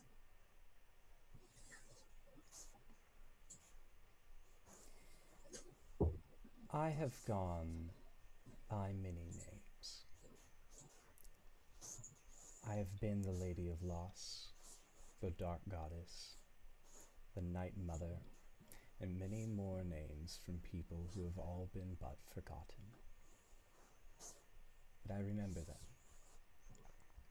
And from the darkness I hear cries for help. Please to take away memories too painful to hold on to, and the final words of love shared between explorers of the deep. Freely do I receive this knowledge. But all too quickly, my sister bem- bemoans my existence. I am not a villain as you believe me out to be.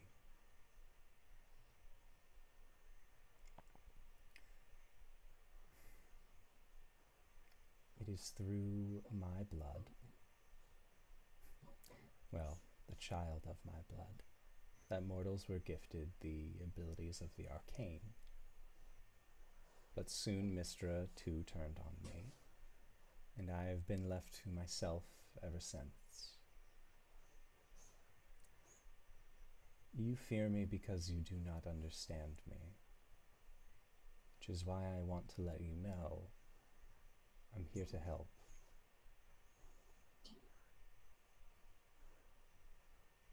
I am here to help when you have done no wrong. And when my sister and her cohorts choose to remain silent because you have chosen to do business with me. Because I remember the forgotten things.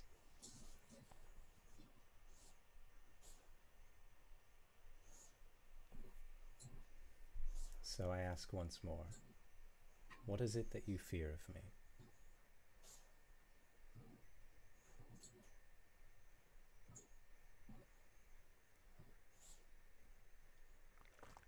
What do you want from me?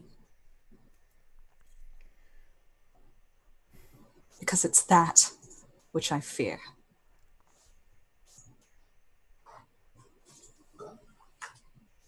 And she pauses and says,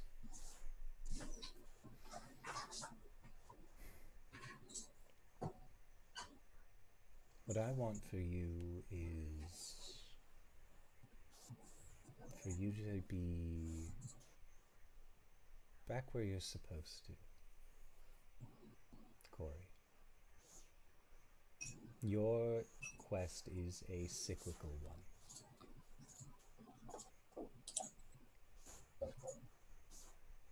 In order to regain the, the abilities that you once had, you must deal with the Queen of Ravens. Is this true?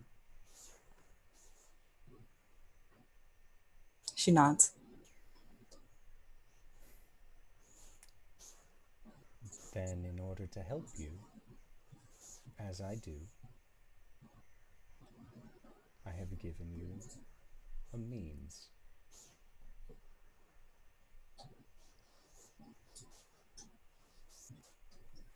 It may be lesser known, but I am not fond of this Raven Queen. When the world was still young, my sister and my daughter gave mortals magic. It gave them the ability to do as they saw fit. They gave them the weave. And what is it that the mortals did? They used its power for their own selfish ends. Most of all, her. What do I want from you? I want to see you successful. For your success would mean mine as well.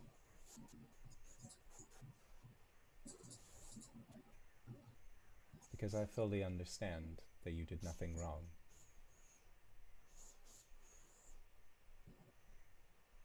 Successful. And what exactly do you want me to do with her?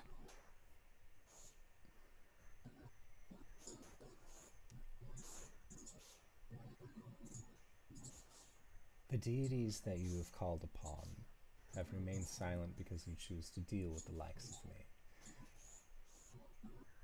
You wanted to learn, and were punished for it.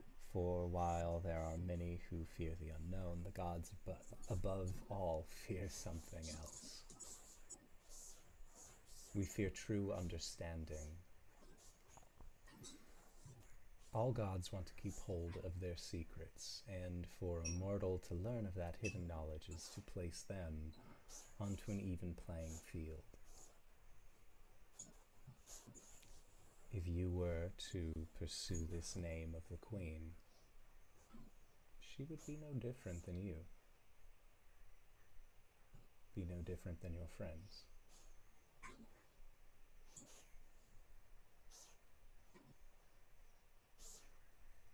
If you had her name before, why couldn't you just do it? And she shakes her head and says, It is not my role to play.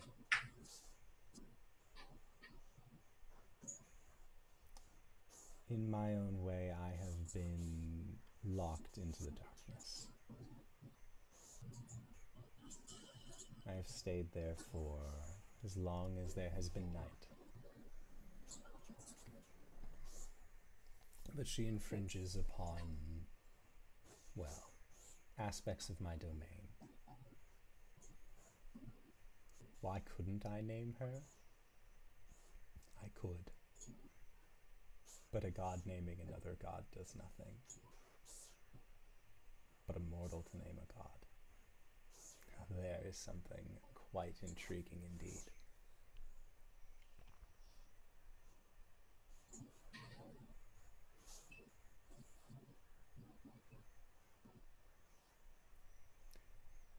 I have seen how hard it is for you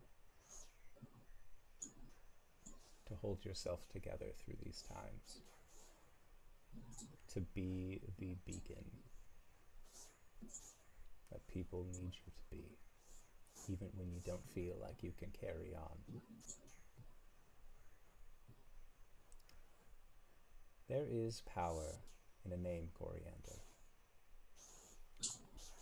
So to you, should you take it, I'll give you the blessing of a new name. One that would only be known between you and I. And with it, not even your judges would hold a glimpse of power over you.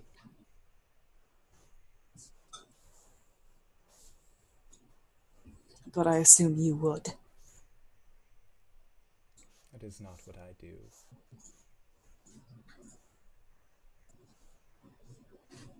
Do not use names to bring harm to others. I give these names so that you may take your own destiny. For if you are to be a light, I will gladly be your shadow.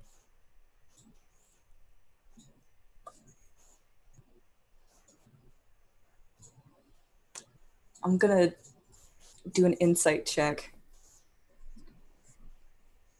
Do an insight. Ah, Or insight or perception. okay. It's not good either way. Um, an 11 for perception. Okay. With as Shar is talking to you, you look down towards the ground as you consider these options and you see that there is a small pool in the ground of where your tears have fallen and it seems like they have all collected into a small enough place that you are able to see your own reflection looking back towards you. And there are what almost look like hairline fractures along your porcelain skin. And it looks strained. And when you look up at Shar,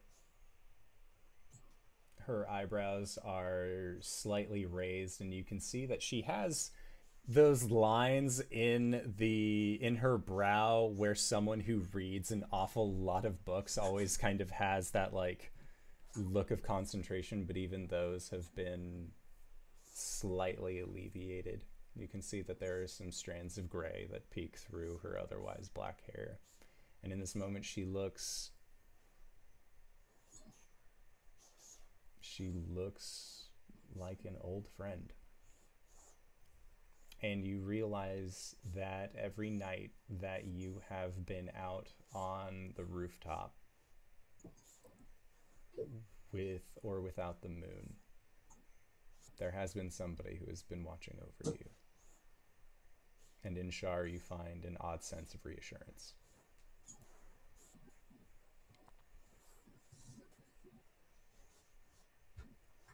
She starts to reach out towards her uh, and hesitates. If my friends knew, they would never forgive me. and Shar reaches down into the pool of tears that you have left, and you see her cup the side of your jaw within the pool, and she lifts up on the reflection, and you see that there is this porcelain mask that seems to come out of the pool with her. And she says,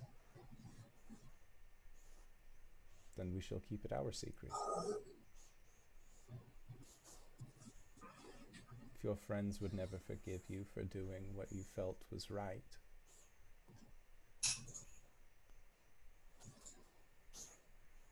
then I have one question to ask you. You believe wholeheartedly that everyone is worthy of salvation. Do you believe that of yourself?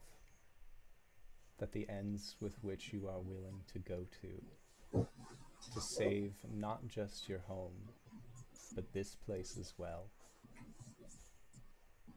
do you believe that you would be able to come back from them? And that your friends would be able to see that you were just doing it to help?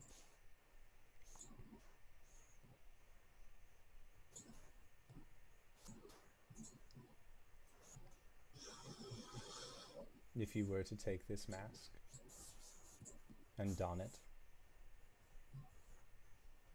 you would be as you were. Your beast would look as it ever did, and you would have control again. The Raven's barriers would no longer prevent you from assuming the form of the season you wish to embody.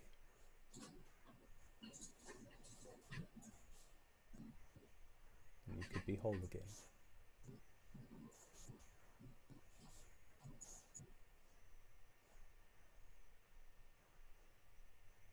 I am not a villain.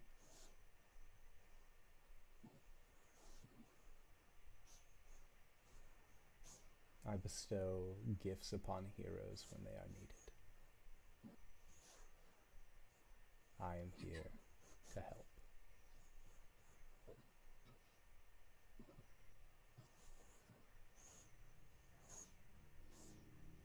Uh, Corey is considering a lot of things at this moment. She's considering the fact that when she gets back to the Feywild, Cypress may not be the only thing she needs to face. That it's entirely possible that the Judges Three are going to be an issue as well. And she needs to be separate from them. Um, she is considering the fact that she is not entirely uh, she she has always been willing to put herself in danger for her friends. And she's considering the fact that she told her father that she would take care of this at any cost she takes the mask And as you take this mask, it is such a reassuring feeling holding this. This is the glue that will keep your fracturing self from separating.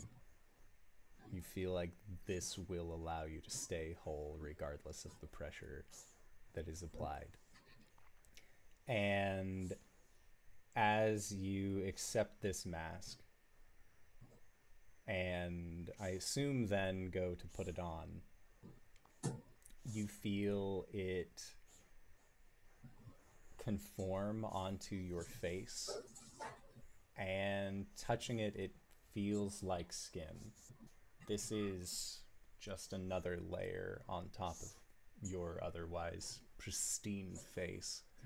And as you do, Shar nods and takes out a quill and hands it to you and says, Write your name in the air in front of you.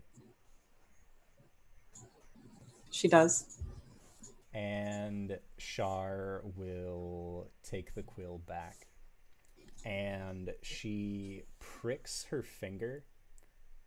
And as she does, she lifts it up, and you see what looks almost like this deep reddish ink that seems to spill from the wound.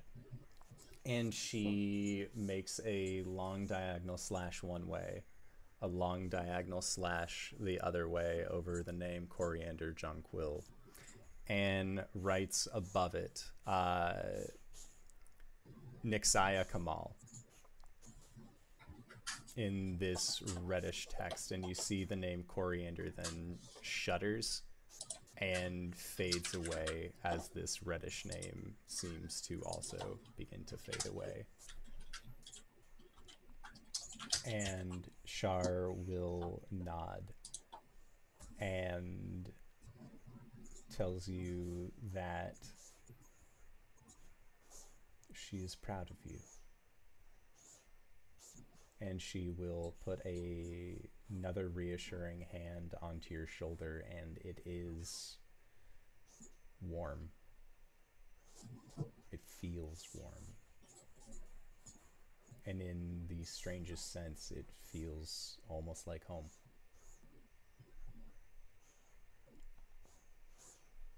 And Shar says unlike my sister and her cohorts. I will listen, and I will be here for you. Should you ever need advice or my aid, simply look to the shadows. Go towards where it is most dark, and you will find me you'll always find me. And Corey, as she says that, you put your hand over hers and close your eyes, and when you open them, she is gone.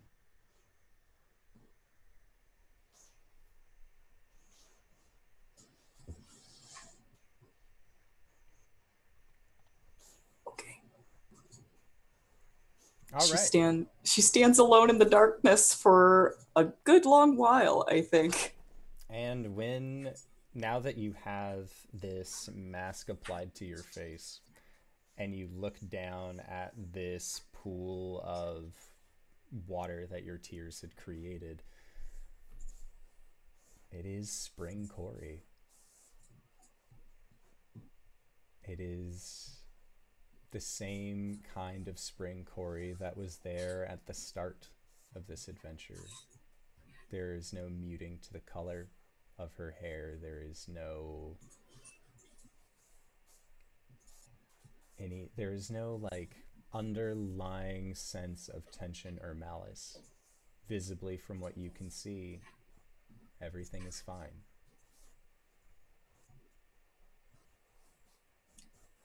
She smiles. Okay. Is there anything else that you would like to do in this wood? Nope. She should set uh she should get home and have a long rest. Sounds that seems good. important. Yep. All right. So, uh, Corey is making her way back to Gillet.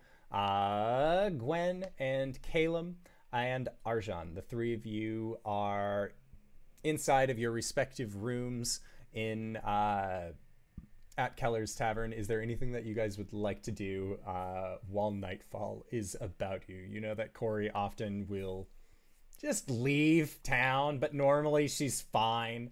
Uh, what's the worst that could happen? She goes skinny dipping and like has a has a weird elk like saddle up next to her afterwards. That's happened before, plenty of times. I'm gonna fill Gwen in on Philip. Please do. What does he tell her? Uh, hey, Gwen. What's up? Uh, Eyes on so- Calum as he walks across the room. So, I checked in on Philip, or tried to.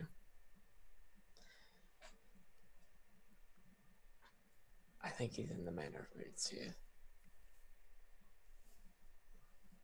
That's the one with the hag mother, right? Right.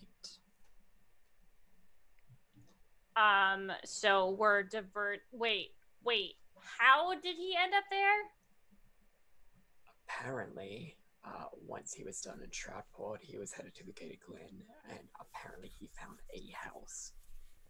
And now, uh, my resources, which have been able to find us in the Astral Sea, in the Hells, here, apparently also in the heavens, which I really should have asked more about, uh, Oh, did not find him. that would make Afterwards. sense. So, where is he? The the the the manor moves, right? Right. So is he like gonna be there? It's gonna take us like a month to get down there. Is he gonna be stuck there for like years? Possibly.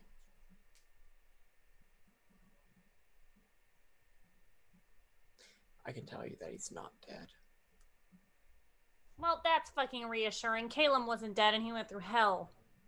And he wasn't with a fucking hag. I think it was comparable though. I don't want to. S- Sorry, Caleb. Okay, well, how do we find it now? Is it still there? I mean, we have the locations of where the manor is going to appear, right? Yeah, Indoor, the, Yep. the the hag mother did give us that. she did. Look at that map. So, where's it gonna be next? Well, Where is it now? tonight is a new moon. So look on the map wherever that there new moon indicator is. And that's, That's where that house black will one, be. right? Yep. Okay. Gwen, we are not prepared to go there. What do you mean? We are not prepared to go there. In what capacity? We can kick anything's ass that we come across. Gwen, every time that we have gone against a hag, one of us has died. Is that true? Yep. Outside of the Christmas episode. But one of you was already dead fighting that, so I don't think Wolf really counts. We fought two, right? Yeah. Yeah, but we came back. We can't keep banking on coming back. So what? We're just gonna leave him to die? And what's the alternative here? We either go there or we just condemn him to whatever the fuck that hag's doing to him. What if they're brainwashing him like Caleb? Then we'll take care of it. When?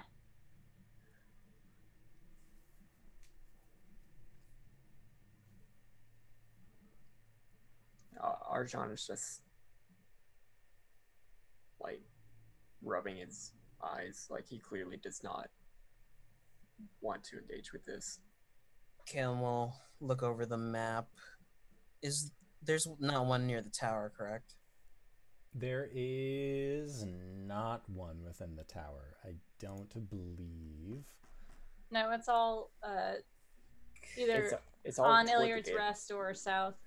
Could I either make an insight or n- survival check to try and plot out a course to the tower and then to the nearest house from there in regards to the phases of the moon? You sure could. Just to be clear, the the left side is it the moon waxing. It builds The up right from the right side. Mm. Okay, so it'll be in uh, Kella's forest. Kella's something Kella's fork. fork. It's covering the thing. That's okay. So that's that's where it'll be next. Yes. 18.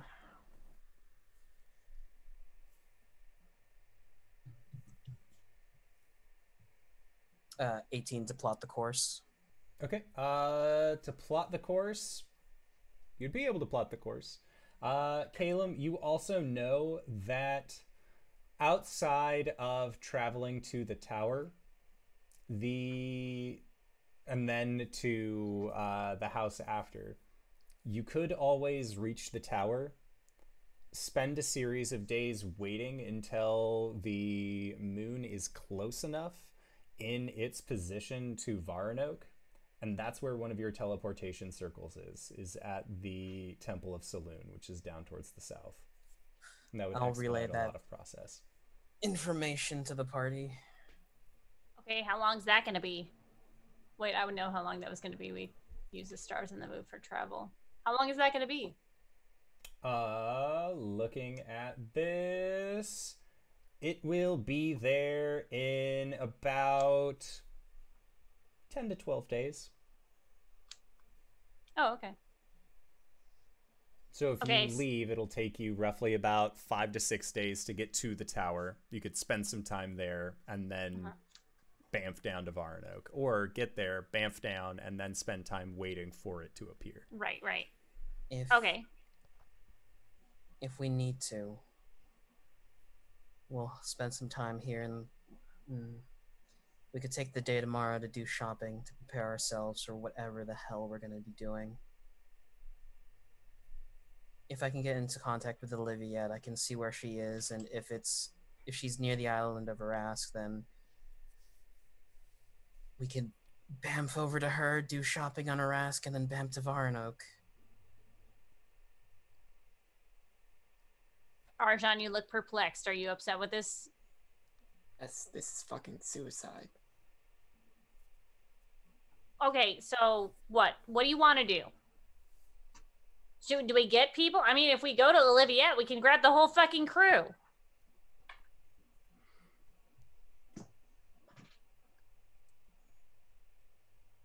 Sure. Yeah, we could go. We could go get more people, or we could deal with. We could deal with the situations that we have right now. Is this not a situation that we don't have right now? Do you really think that we are fully equipped to deal with this? Every time that we have fought a hag, one of us has died, and now we're going against a hag mother, who is apparently stronger than all the rest of them. Corey's missing just about half of herself. Kalen's missing his fucking soul. And that isn't to say we're not only fighting against the Hag Mother. It's a house of hags.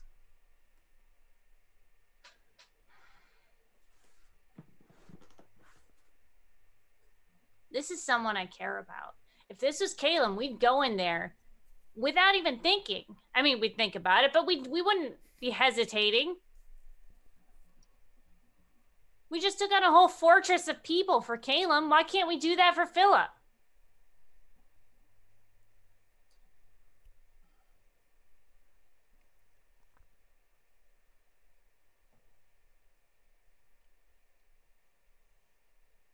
Okay. Did you guys update Caleb on the letter that was read with the hag? No, but this is a great time to ask about it if he's confused. Yeah. Because if I remember correctly, she wanted to parlay, show us the secrets of the world, and then take her revenge. Possibly. If we can get to Philip, and you guys can buy me about a minute's time, when we get to the exit of the manor, I could just teleport us somewhere else. So we I'm not- don't necessarily need to fight her. That's one. Yeah, yeah. We don't have to go in half cocked because half cocked is basically not cocked at all. No, it's it's half cocked. Right. I'm just saying we can go about it smartly, but I think it's something we need to do. I mean, like it's something that I really want to do because he's kind of the person that I'm like I'm supposed to marry and stuff, like for my family and stuff.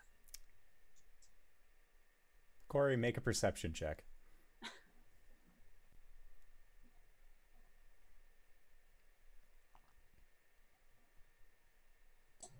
Thirteen. Spring Corey has just heard Gwen mention out of a window as you were walking along the street back towards the tavern that she's supposed to, you know, marry and stuff. Uh, Corey's gonna hop, skip, and jump over there. I, she can she can face step in spring form, right? She Yeah, like she just she can chooses choose herself as the thing that gets sent.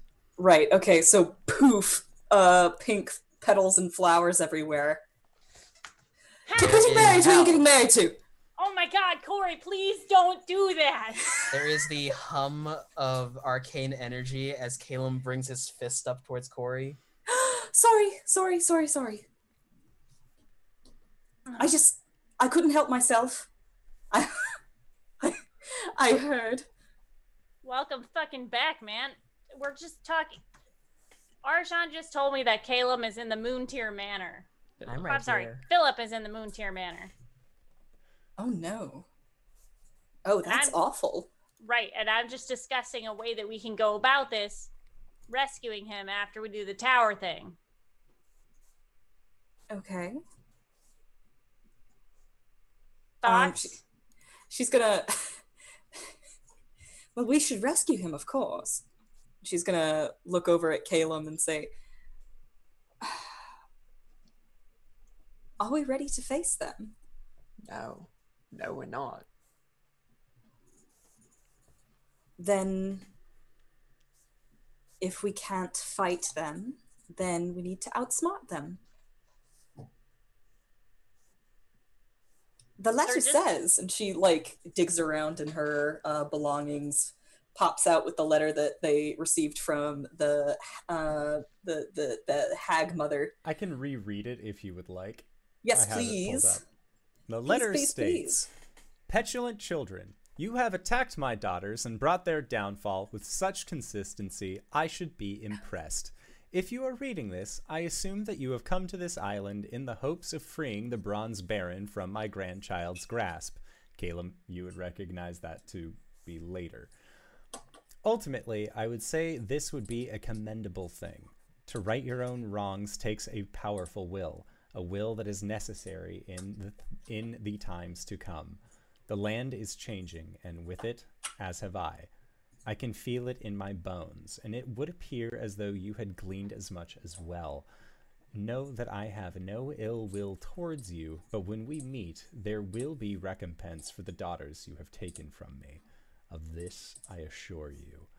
You already have the key to my home. You simply need knock thrice, and I will show you the sickness that plagues Alira, mother eldest. So you're saying we have a chance? What I'm saying is, is that recompense doesn't necessarily mean death. What I is mean, it it like? can. us. I mean, it can, but honestly, we just have to make nice with her. You're assuming that yes. as soon as we walk in, that she's not immediately going to kill Philip. Mm, these types usually like to monologue a bit first.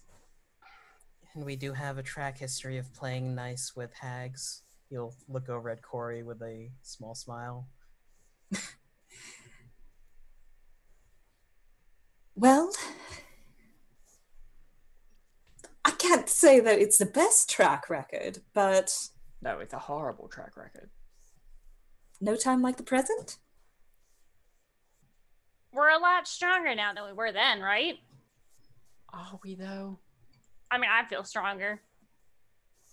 Capability wise, maybe. Emotionally wise, no. I think we're weaker for it. Okay, and let's he will let's be crouch down by his bag and start rummaging through it. Cybra is never- right there to help, giving sniffies in the bag. I'll toss some jerky. So, I mean, like, if we need an army, we can fucking get an army. It's not going to take that much. I mean, okay, an army is like a strong word, but like, Hmm. We have an address. Why don't we send them a letter? can we do that? It, but it moves. Who would send it? Who would get there? Who's gonna go to a hag's house? Ampleforth. Oh, I was gonna offer I could well I don't know her specifically, but I could try ascending. I keep forgetting. There's a wizard in the party. God, it's so good to have you back, Caleb. could you send not- her a message? I'm not sure if sending would work because we nobody has ever been able to get in contact with Philip. Well, Yep, but it's a Hmm. it's a new moon, right? So it's like made landfall. Does it stay there until it moves to the next place, or is it just one night? It stays there until it moves to the next place. Okay. Because the inside of the house might be its own demi-plane, which might conflict with the sending. Right. Or I could give it a shot tomorrow.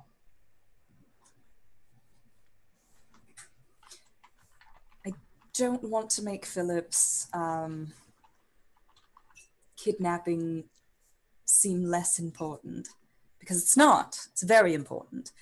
But I did get some bad news from my father. Oh. Things aren't looking great in the Feywild. Oh. Which is to say, we should just try and be faster. And it's fortunate for us because evidently my next season is in the same direction that we're already going.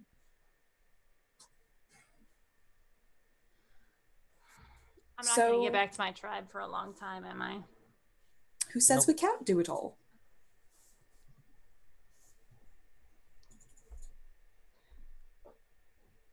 So, Tower, Philip, Feywild. Like, I know, Arjan, I understand that this isn't what you want to do and you don't feel comfortable doing it.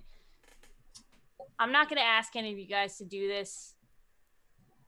Like, if you're not comfortable, if you're not, if you don't feel like it's the right thing to do or whatever. So, I'm going to go. If I have to go alone, I understand. But this is something that I need to do. I'm coming with you. I owe each of you guys a favor.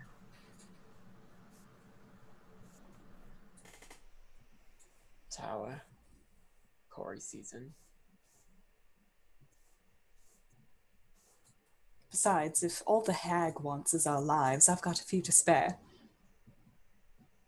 Hmm. Hey, I've never died, so Why would you speak that into existence? because she's a confident bitch. That's why. Uh, from the corner of the room, Caleb stands and he has an armful of writing supplies. He will toss them into the air and they will float along with Farron's sword. Well, time to get ready then. Do we do the Feywild or do we do the Manifest? Corey, Oh. do you have a way to get to the Feywild? Yeah. Oh, we're not going to the Feywild. No. We're just. Sorry, wasn't clear. Um, two more seasons. And the next one, and she lifts the Corvid skull, is in the same direction as the tower. Tower, Corey season. Mana. Are you sure, Arjan? I'm honestly, if you don't want to do it, I understand. If we are all going to die, we'll get horribly traumatized by going after Philip. We're at least going to do it together.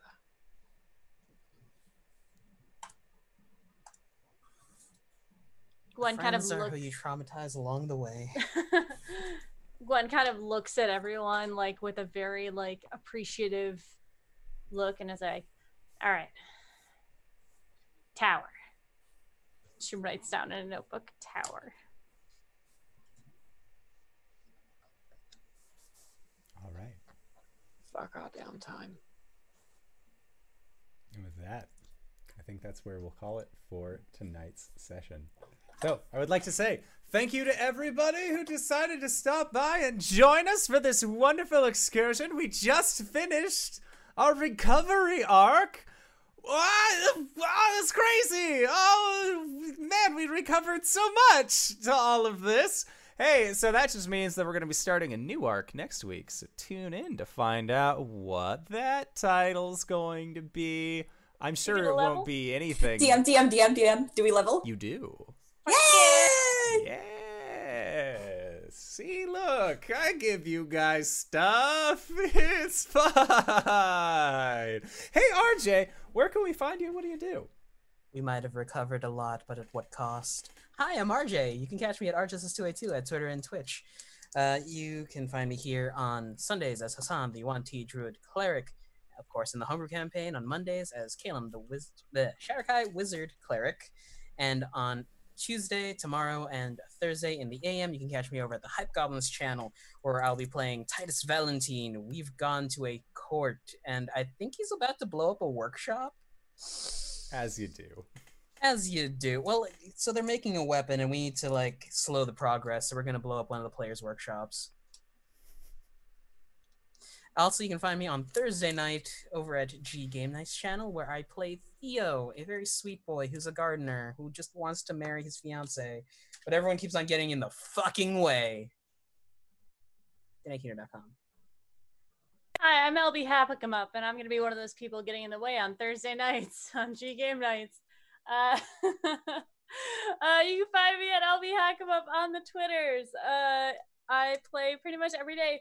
Tomorrow I was to go see Lauren get a tattoo, but unfortunately it didn't work out. So I'm probably to stream. I don't know. We'll see. Uh, but you can find me at LB Hackamup on the Twitters and the Twitches. I play something every week. Unfortunately, this week we will not be doing Nerd Immersion's Rod of Seven Parts on Wednesday. But on Friday, we are having prom night on Encounter Roleplay. I bought a dress and everything. It's so cute. Um, and uh, for uh, our Heroes game, uh, the Heroes Next Door, uh, the Mask System, Saturday I'll be dark, but Sunday I'll be playing on G Game Nights, doing our uh, very Buffy inspired game uh, of um, Monster of the Week, which I just I watch constantly, guys. I just over and over watch it. It's so good. Please go watch it. My lover has met my father, and it's just oh, it gave me so much life. He's an empath, by the way, so we could feel all of his emotions. It was so juicy. Um, yeah, and then Tomb of Annihilation after that, and uh, that's me, DanaeKeener.com. Hoi! I'm Cyber. You can find most of the things I do at cyberwolf1201.live or at jabroni.tv. Uh, there's there's there's Twitter. I ship post. I, I tweet about stuff. I do Tal'Dorei and Exandria conversions on the Patreon. That, that should have more stuff soon.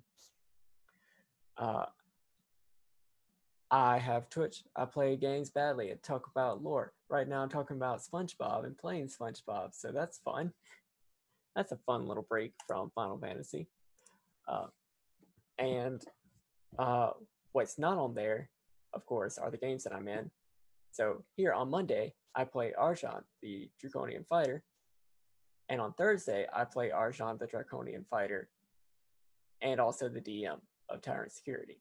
Uh, if you uh, if you really wanna if you wanna impact that game, figure out how how you can do that because uh, hmm, you can. Uh, you should look at the Patreon and look at the the giveaway that we're doing because uh, yeah, you could uh, you could possibly see some see some of your OCs make your way into that campaign. It's a good time. Uh, that's all I'm doing for now, but keep keep your keep your ear holes unclogged. DanaeKeener.com. Speaking of DanaeKeener.com, hi everybody, I'm Danae Keener. You can find me at DanaeKeener.com. I do nerdy drawings mostly related to D&D and a lot of things on this channel. I play as Coriander, the Eladrin Paladin on Mondays, and on Sundays I play as Baz, the Drow Rogue Fighter. DanaeKeener.com. And if you've made it this far, you probably already know who I am. But if you don't, hey Acorns, what's up? It's me, your buddy, your pal, your friend, the indoor adventurer, the showrunner here at twitch.tv slash indoor adventures. We do shows like this, as you've heard, Monday and Thursday at 5.30 p.m. Pacific Standard Time, as well as on Sundays at 7 o'clock p.m. Pacific Standard Time. We got our homebrew game, we got our Acquisitions Incorporated in the homebrew setting, Tyrant Security game, and then we got Tomb of Annihilation It's a blast. I, I mean, not just as the showrunner, but I would recommend you guys check out the channel. It's check out the games; they're pretty cool. Uh, but right now, we are going to be going into our Patreon-supported after show called Nights in the Courtyard, where we answer questions not only from each other but also from the community. So before we sign off, I would like to say once more, thank you to everybody who decided to stop on by. Thank you to these players for once again putting up with my bullshit this week, and we'll see all of you guys next time. All right, everybody. Bye bye.